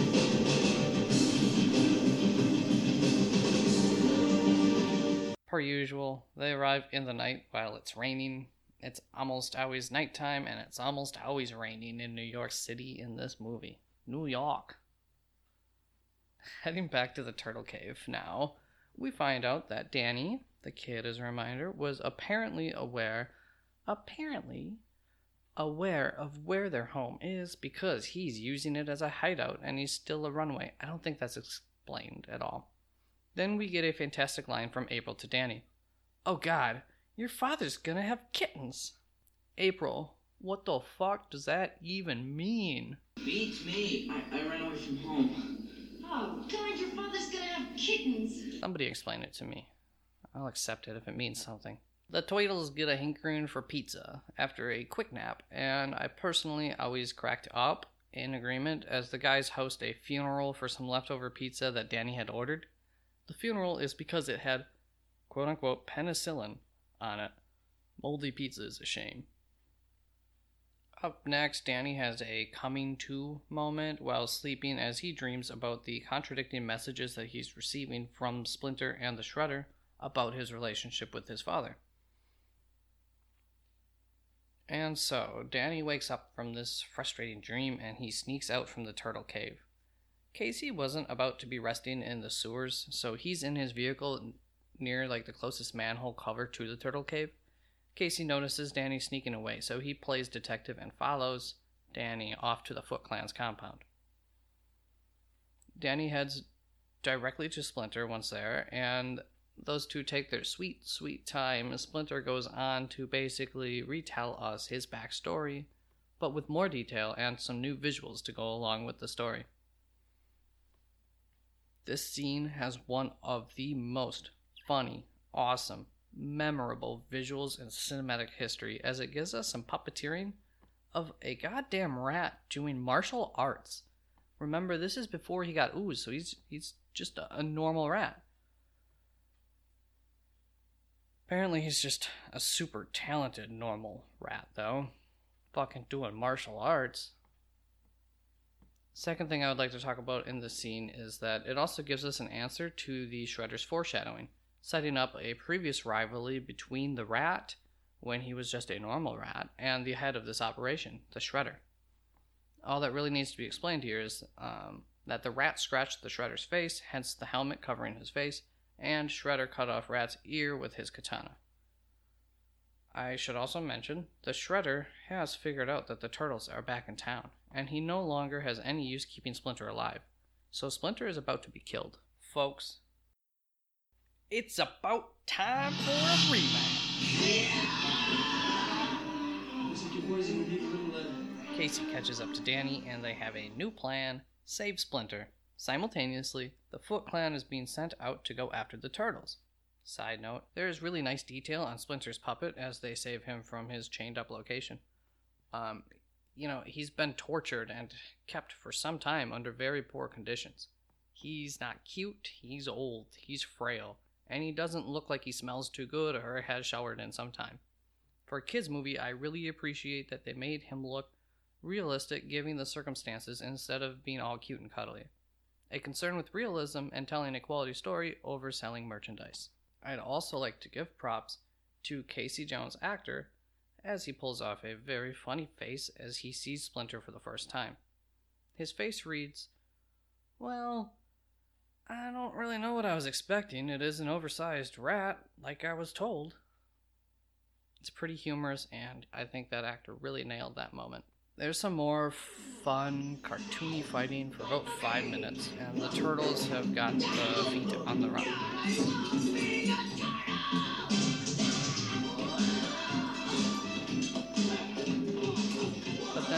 Once again, things get serious when the Shredder hops down out of nowhere, and our turtles get their first sighting of the Shredder.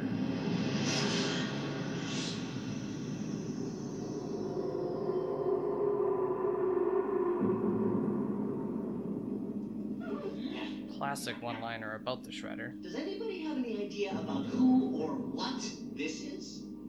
I don't know, but I'll better never ask to look for a can opener. You fight well, in the old style.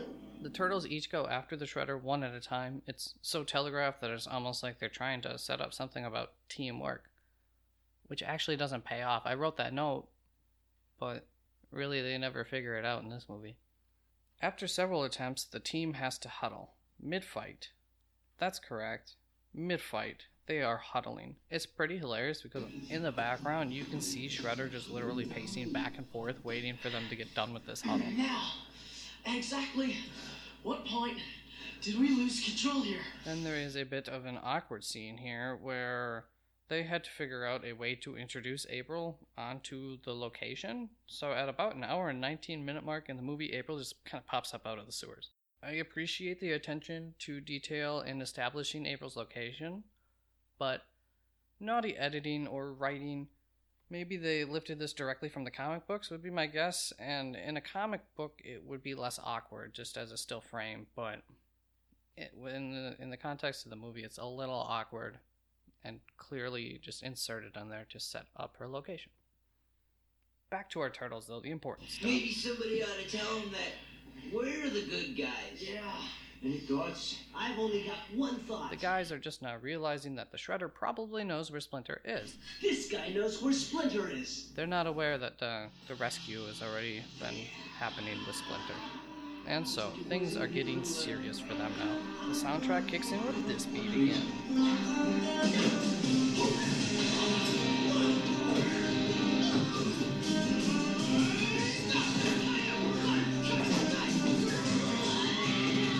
Turtles are still mostly fighting Shredder one at a time.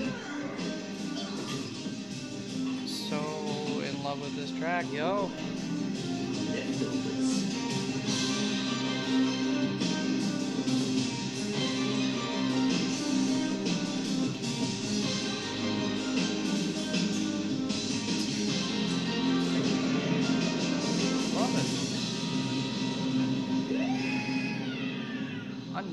To the turtles, Casey is playing reinforcer as he gets their back um, by stopping a few of the remaining feet from reaching the fight against the Shredder. The turtles are all bruised up. Like visually, they look like they've been beat up, um, and the the physical toll of the fight is being worn on the turtles. So very nice job by product design. It's details like that that really help to set this movie apart from the masses. And it's a little funny that some of that stuff got so nicely done in detail, and then there's just some errors in this movie that are, I guess, unforgivable, but there's small issues, and I'll talk about them later when I rate the movie. Splinter reaches the roof just in time to help turn the tables. He also reveals to the Shredder that he is that rat that years ago the Shredder had cut his ear off. Of. I'm a bit confused on how Shredder wouldn't have noticed the missing ear earlier and maybe just at least asked about it. Come on, writing. We've gone over this. It's not the first time that you've conveniently created moments for the characters, even though we are already aware of them as the audience, and so really should the characters be. I do have a tough time cri- criticizing this too harshly because I think I may have mentioned earlier in different words, but I think the strategy of revealing the story one small piece at a time throughout the entire movie really helps the pacing in this movie, which in turn is probably a large reason for its success. With that, the Shredder forgets about all of his training and he reverts to anger, the number one emotion of bad guys everywhere. Very anticlimactically, because anger blinds, right? Splinter easily disposes of the Shredder. The Shredder essentially does a bullet charge right at Splinter, and he's um, Splinter is near the edge of the rooftop.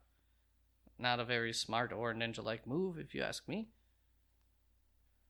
And as a silly YouTube series would say about the situation, no, super easily, barely an inconvenience.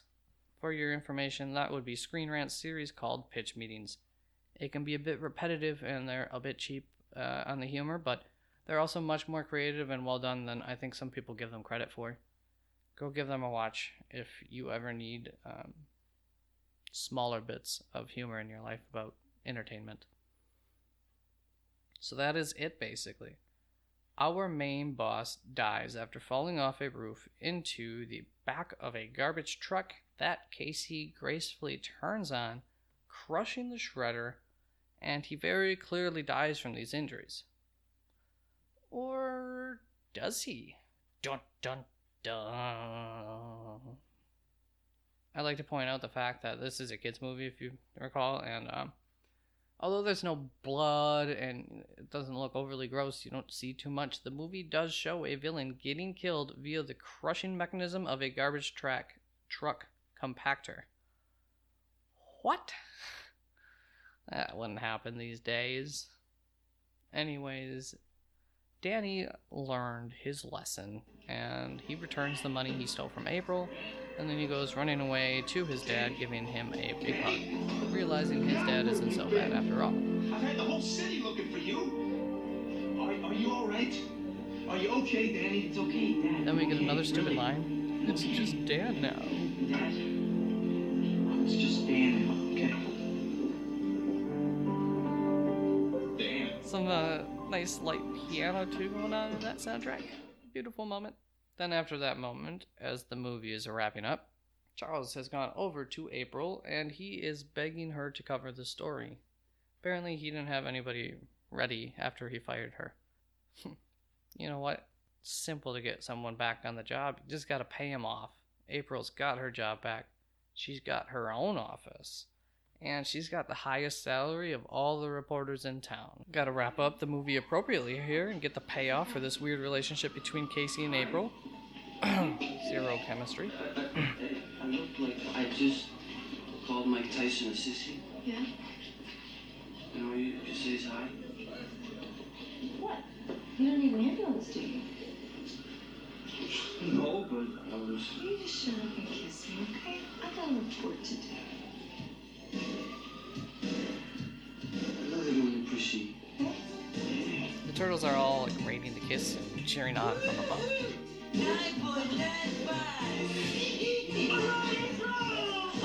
They all get uh, one-liners in again, all really classic '90s stuff.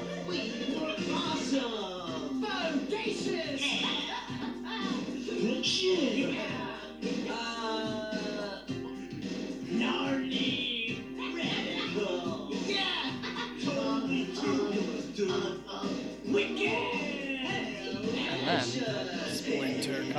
Comes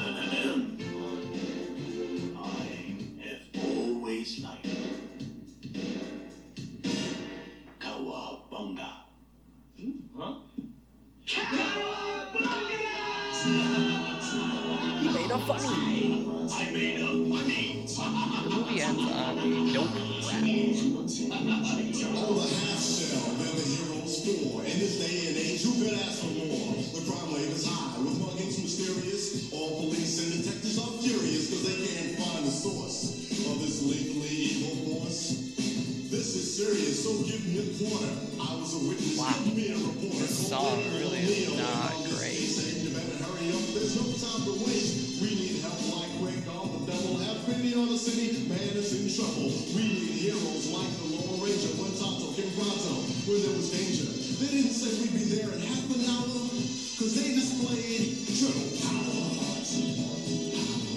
Sounds like Shaquille O'Neal rapping. My fuck. What's my favorite scene? Yeah, that wasn't too bad. I really suck at doing that voice. What's your favorite scene, dudes?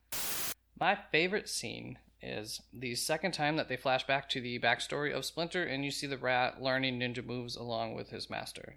It's too fucking amazing. Like, I love it. Go watch it. Peace. That was totally dope. What do you say that we get down and technical, if you know what I mean? Whereas earlier I gave you my personal recommendations, which is of course clouded with tons of nostalgia. Here I am rating the technical aspects of filmmaking on a 10 point scale, and then I'll take the average of my scores for my official podcast. Start off with writing. There is a major glaring pothole in this movie. Pothole? There's a major glaring plot hole in this movie. It's never explained how the turtles get money to buy their pizza or to go to the movies. I'm just kidding.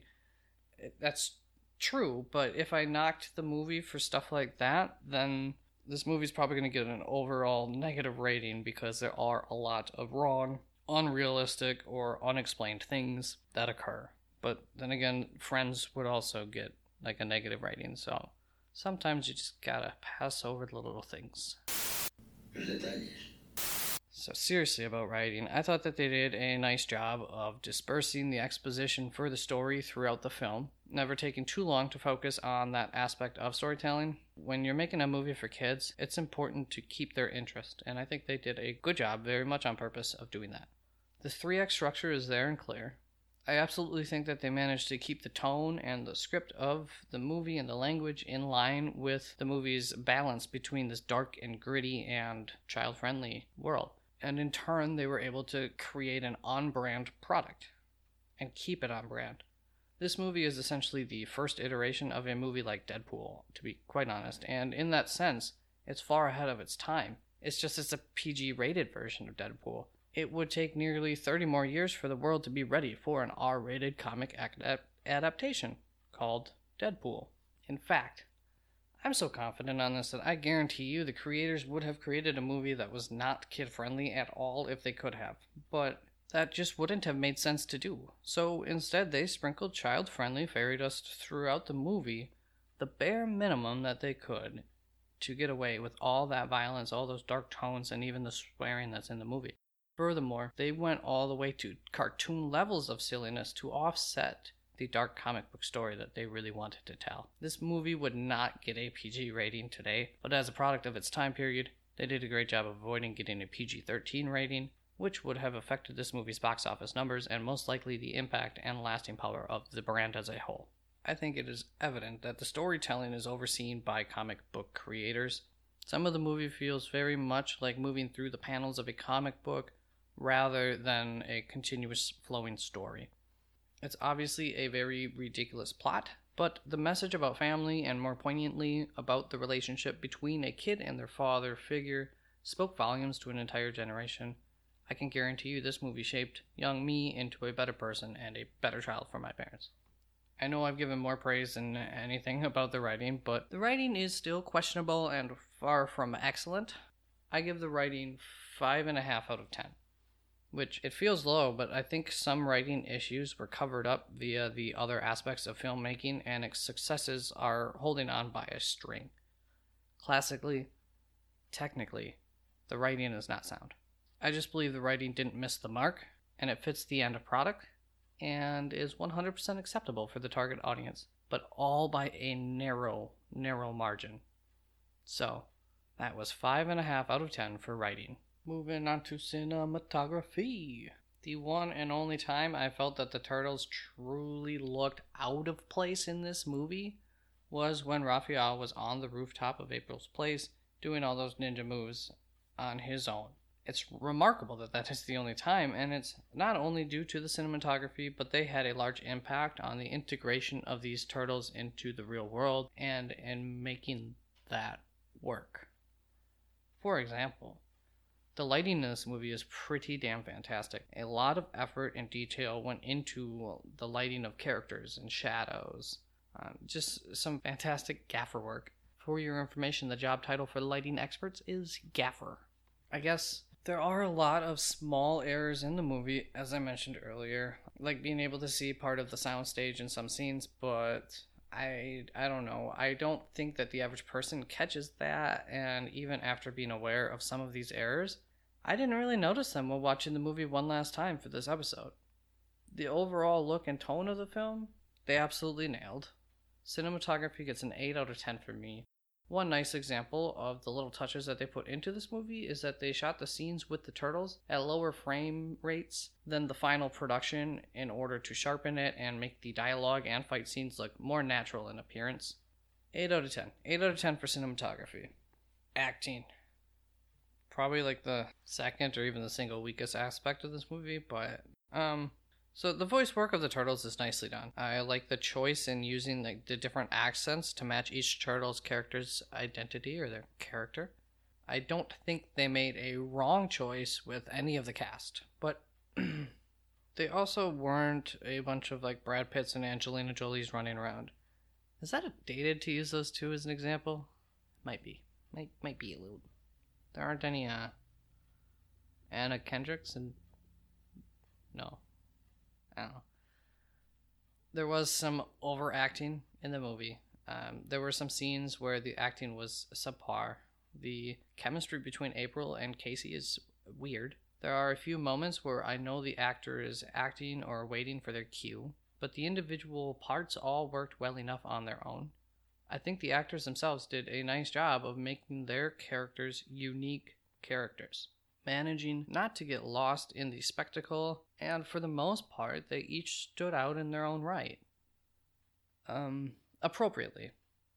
So, acting is going to get a bit of a bump from that last part here. Um, I'd probably give acting like a 5.8, but then a little half point bump for the heart and the care that the actors gave to their characters. So 6.3 out of 10 for acting.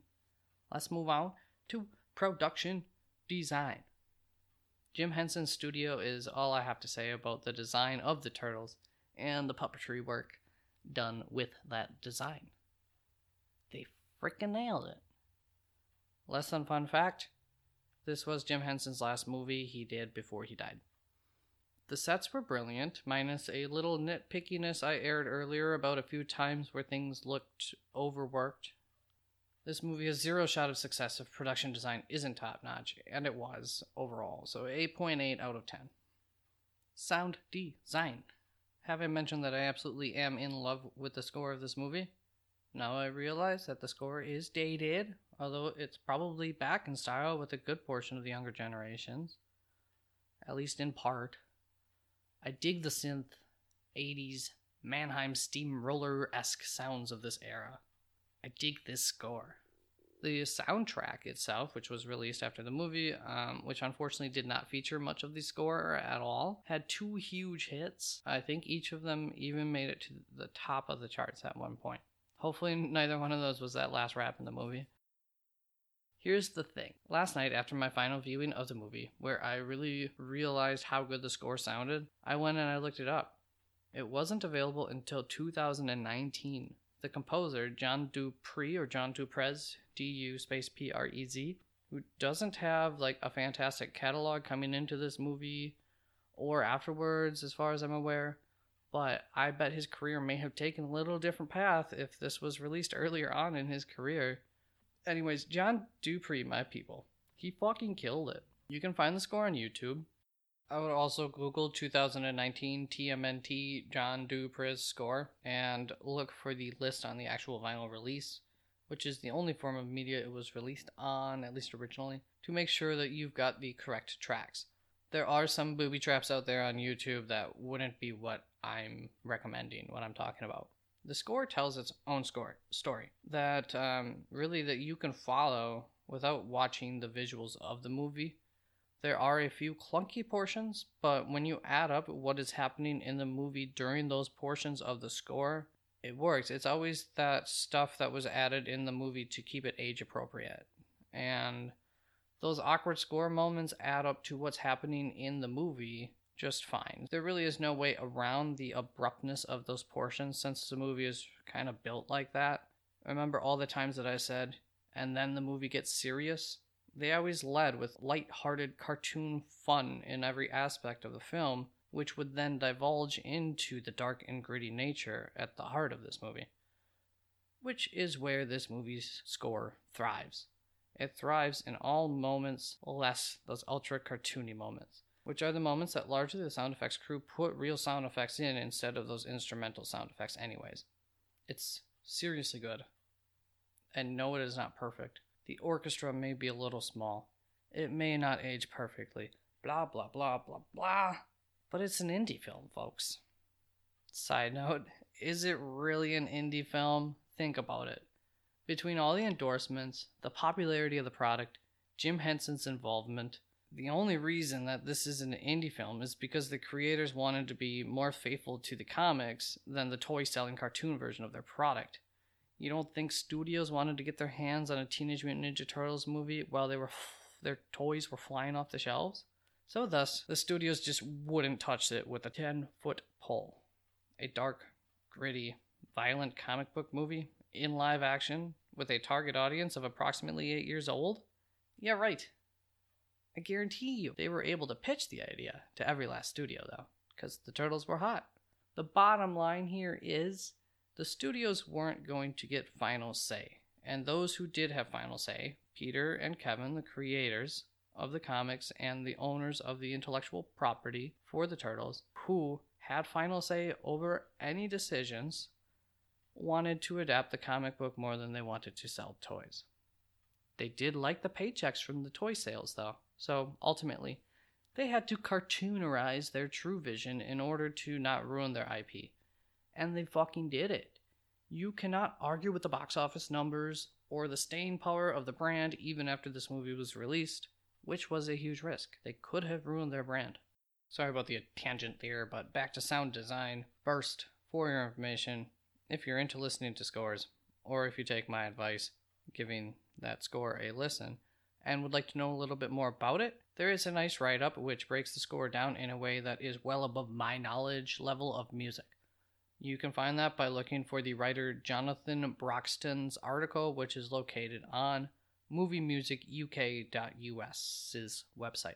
So that's mu- moviemusicuk.us. I did find that the audio mix, the volumes of the track versus the sound effects versus the dialogue are a little off at times. The sound effects are cheap, cartoon sound effects, but they work. I don't get it either. It's a complete anomaly that this movie pulled off and what it did, but when you watch it critically, you, tend to see a pattern that they followed, which means that it's really not a mistake that they were successful with this. Choices like this tie right in with keeping the movie PG. It's the only reason those overly cartoonish aspects are in here. The biggest knock on the sound design, and I'm not even sure if it's their fault, is the fact that several times throughout the film, Donatello uses Raphael's voice instead of using his own. Not only that, but this doesn't just happen between those two characters either. For example, it also happens when April thanks Raphael for saving her during an interview about her mugging during a television segment. Donatello says to Raph, Sorry, he doesn't say it to Raph. He says that Raph is turning red from embarrassment, but Raph responds in Leo's voice. Mistakes like that are pretty baffling to me, especially given what I've explained is I think a lot of love and care that did go into this movie. So, with that, sound design. Um, there's some small flaws, some baffling flaws. Not sure it's all their fault, but I'm going to knock them down a half point anyways. I give the movie like a 9.2 out of 10 for sound design, except let's knock it down for extracurricular activities, offsides on the sound effects, whatever, on the sound design. 8.7 out of 10 for sound design. That's 8.7 out of 10. With a track that I can't recommend anymore. Up next is how does the movie compare to similar movies by genre? That's what I would be giving a rating to. Is how does this compare to similar movies by a genre? Look, I honestly gotta think that this movie is in its own genre. Um, I just took a minute here to look for evidence to convince me otherwise. But if you Google similar movies to Teenage Mutant Ninja Turtles, the results are basically all Marvel films with a few animated movies sprinkled in, along with all the other Teenage Mutant Ninja Turtle movies. And then lastly, there were a few classics from this time period that would meet like nostalgic value for viewers in the similarity aspect. Those movies were like The Goonies, Ghostbusters, and The Karate Kid. Ghostbusters is the one that I'd say comes the closest to the challenges that these filmmakers would have gone through, but that movie didn't have a brand to adhere to, adoring kids and fans, or a target audience of eight years old to cater to. So, what, what you know, what what do we have for a comparison? Howard the Duck, because then this movie's like a ten out of ten if you want to compare it to Howard the Dog. At least I think it is.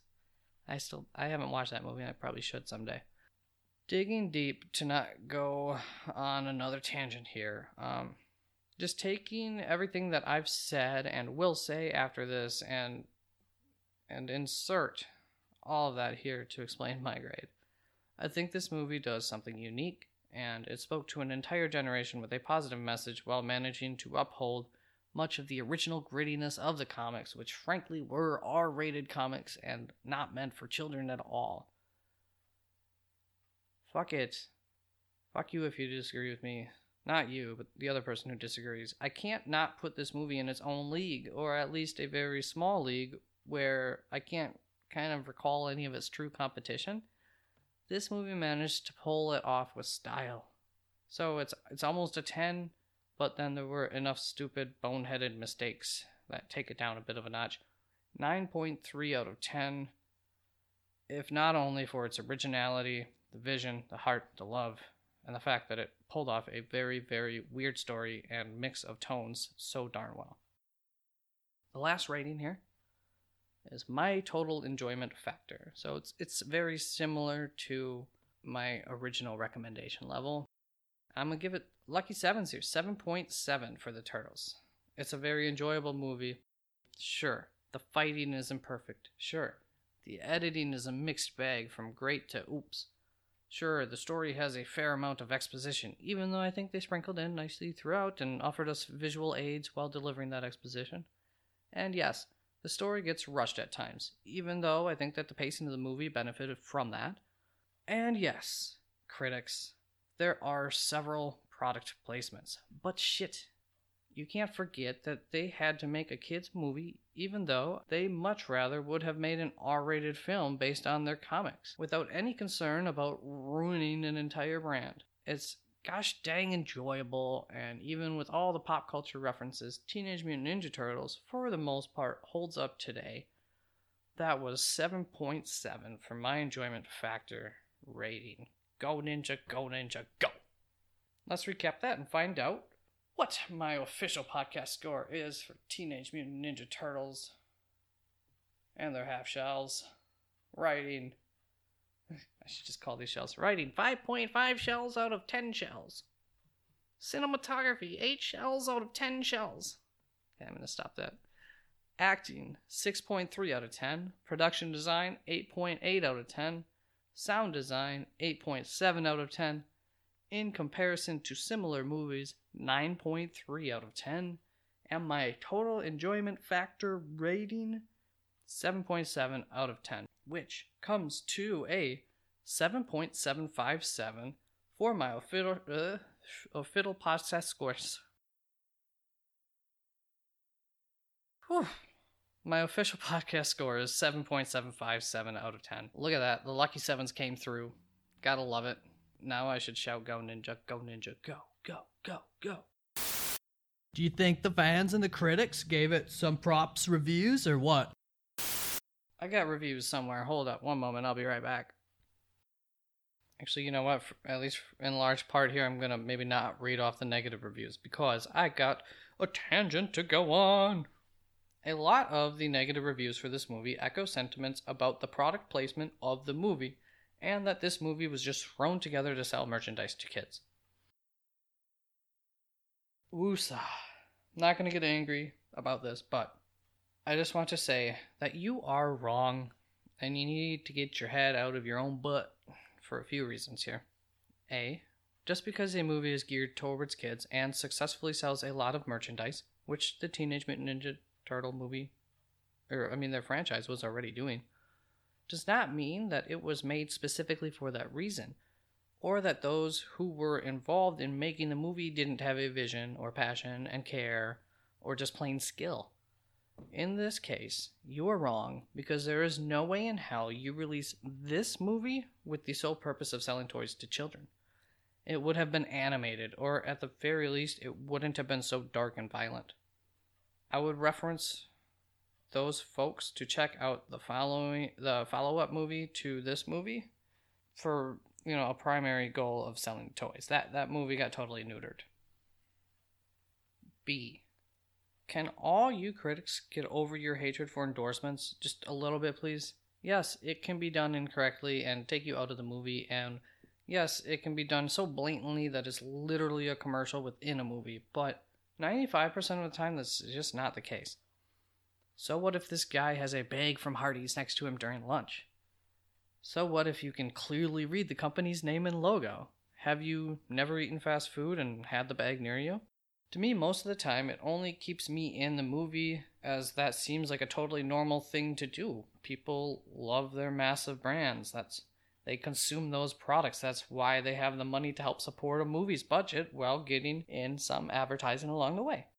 I'd much rather a Starbucks cup than some generic cup that either has some stupid spoof name of Starbucks or just says coffee product on it. That stands out to me more than whatever you might see in your everyday life. Of course, it depends the movie. C. Some aspects of movies are going to be geared towards the target audience. When the target audience is eight year olds, some aspects of the movie cannot be overly complex. Some aspects of the movie will not make you, an adult, laugh. Get over it. The movie was made for kids. Judge it like it was made for kids. Don't get all butthurt because the movie wasn't made for you. Not everything is about you. You don't rate a Jeep based on how fast it goes 0 to 60. Andy, go the hell home if you want to try and say that Teenage Mutant Ninja Turtles was just tossed together to sell toys. I know I just spoke on that, but slightly different message here.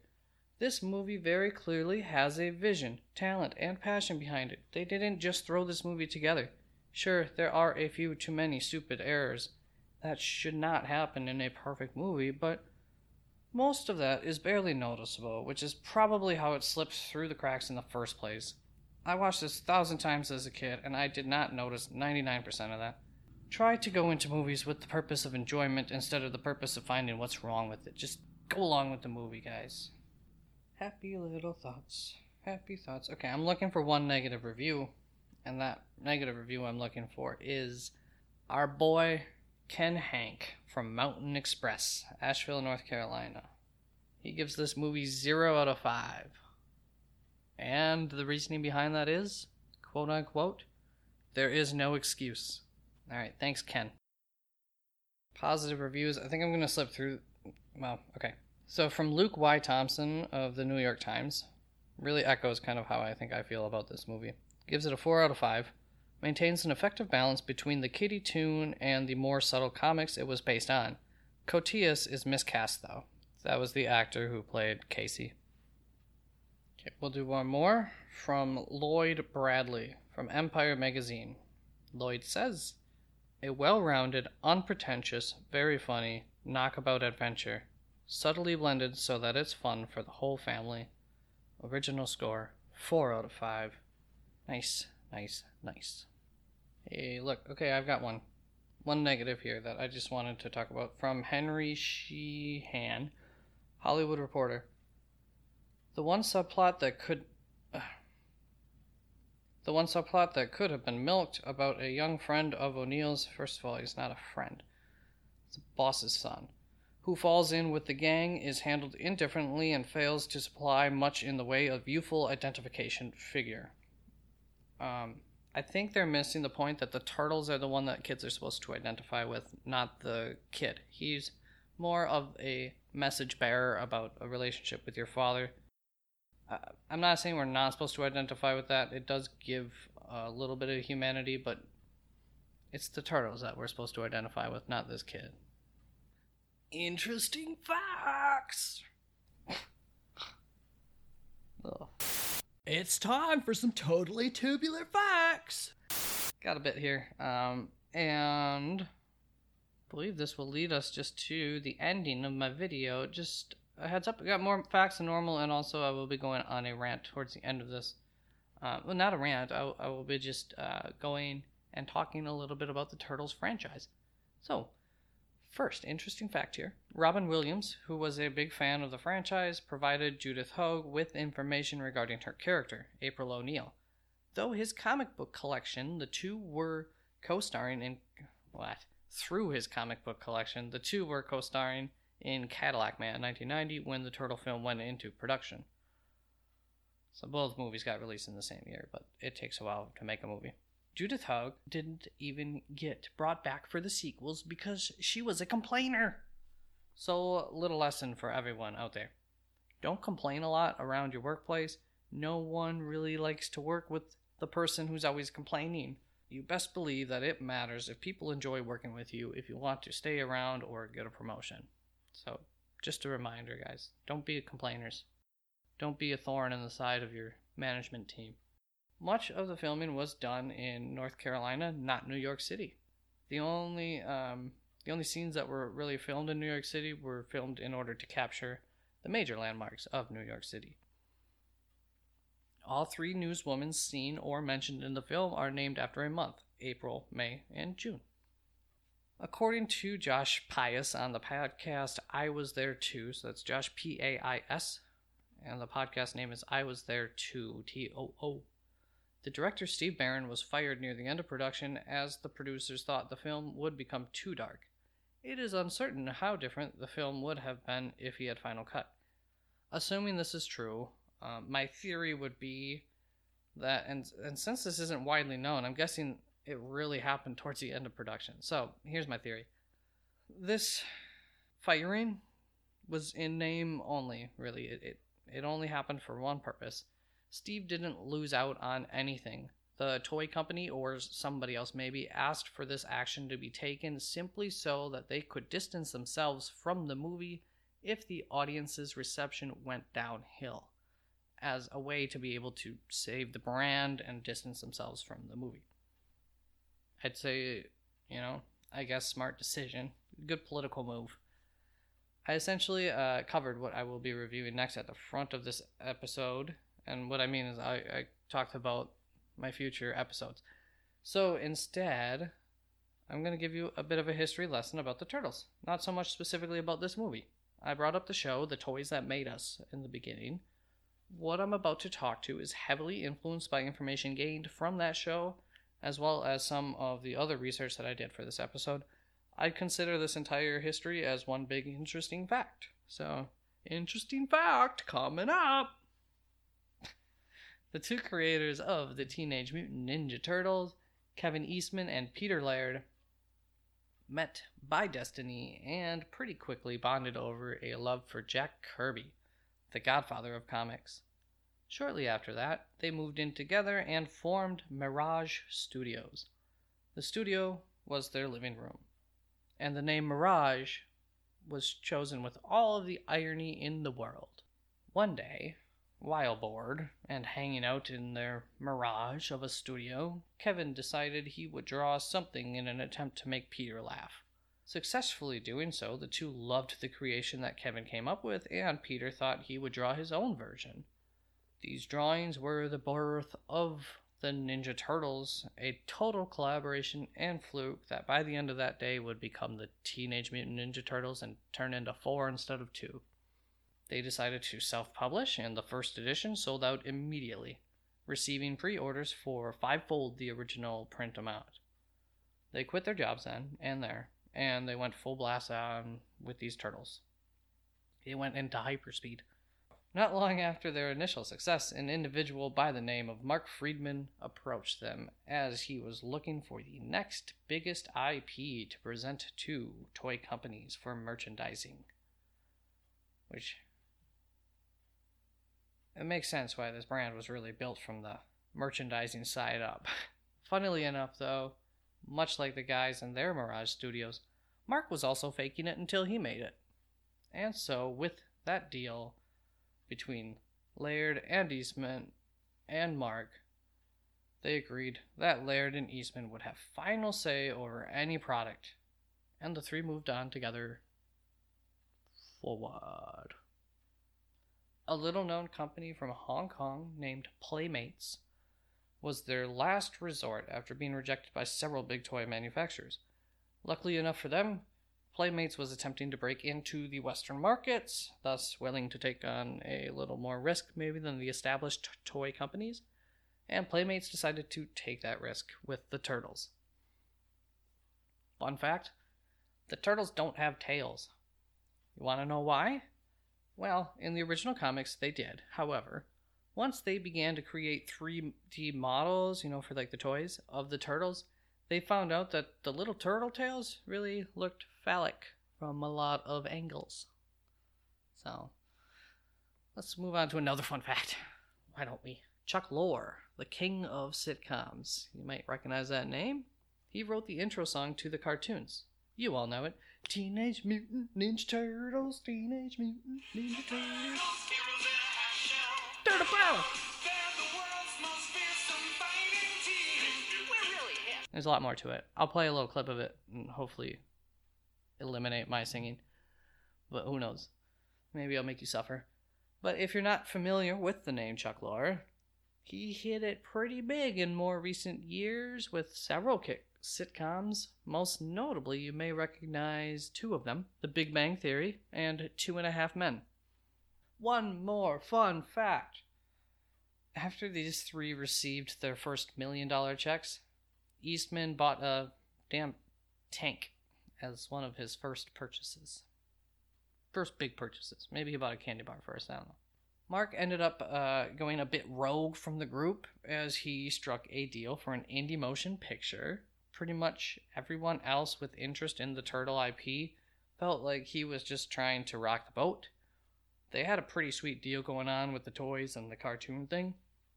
To be fair, especially up until this point in film, there are a lot of examples of comic book film adaptations that flopped pretty hard. Of course, we know how that story ended. There really are a lot of fun details that I briefed over here too. Um, but this review's on the movie, so kind of briefing through this. And I don't want to ruin that episode. The toys that made us. Don't want to ruin any of that. So, to conclude my little story here and my podcast episode, after a lot of success and many years, Peter and Kevin parted ways as an evolution of not only their friendship but also their business partnership. Based on what I can gather, they never fully, truly rekindled their friendship. In the Netflix show, they do meet back up, and you can tell that they like each other and they always will. But it's a shame that um, they don't quite appear to capture a full friendship like they once had.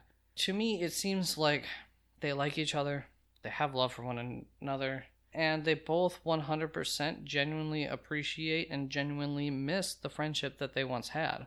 However, it also appears that there are a few threads hanging on as well, preventing that from happening life factors.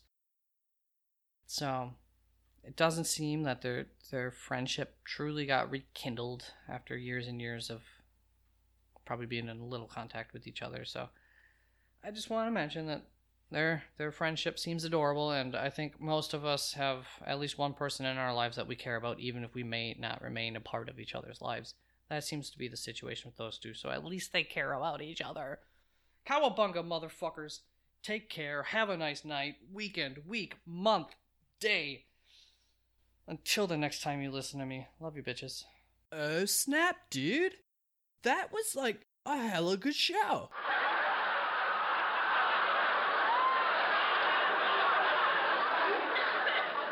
Totally hope that you had a banging time as well, and we'd appreciate it if you followed us on any or all of our social media. You can even donate to help us improve. all right what the fuck take on me okay that sounded terrible i'm gonna cut that shit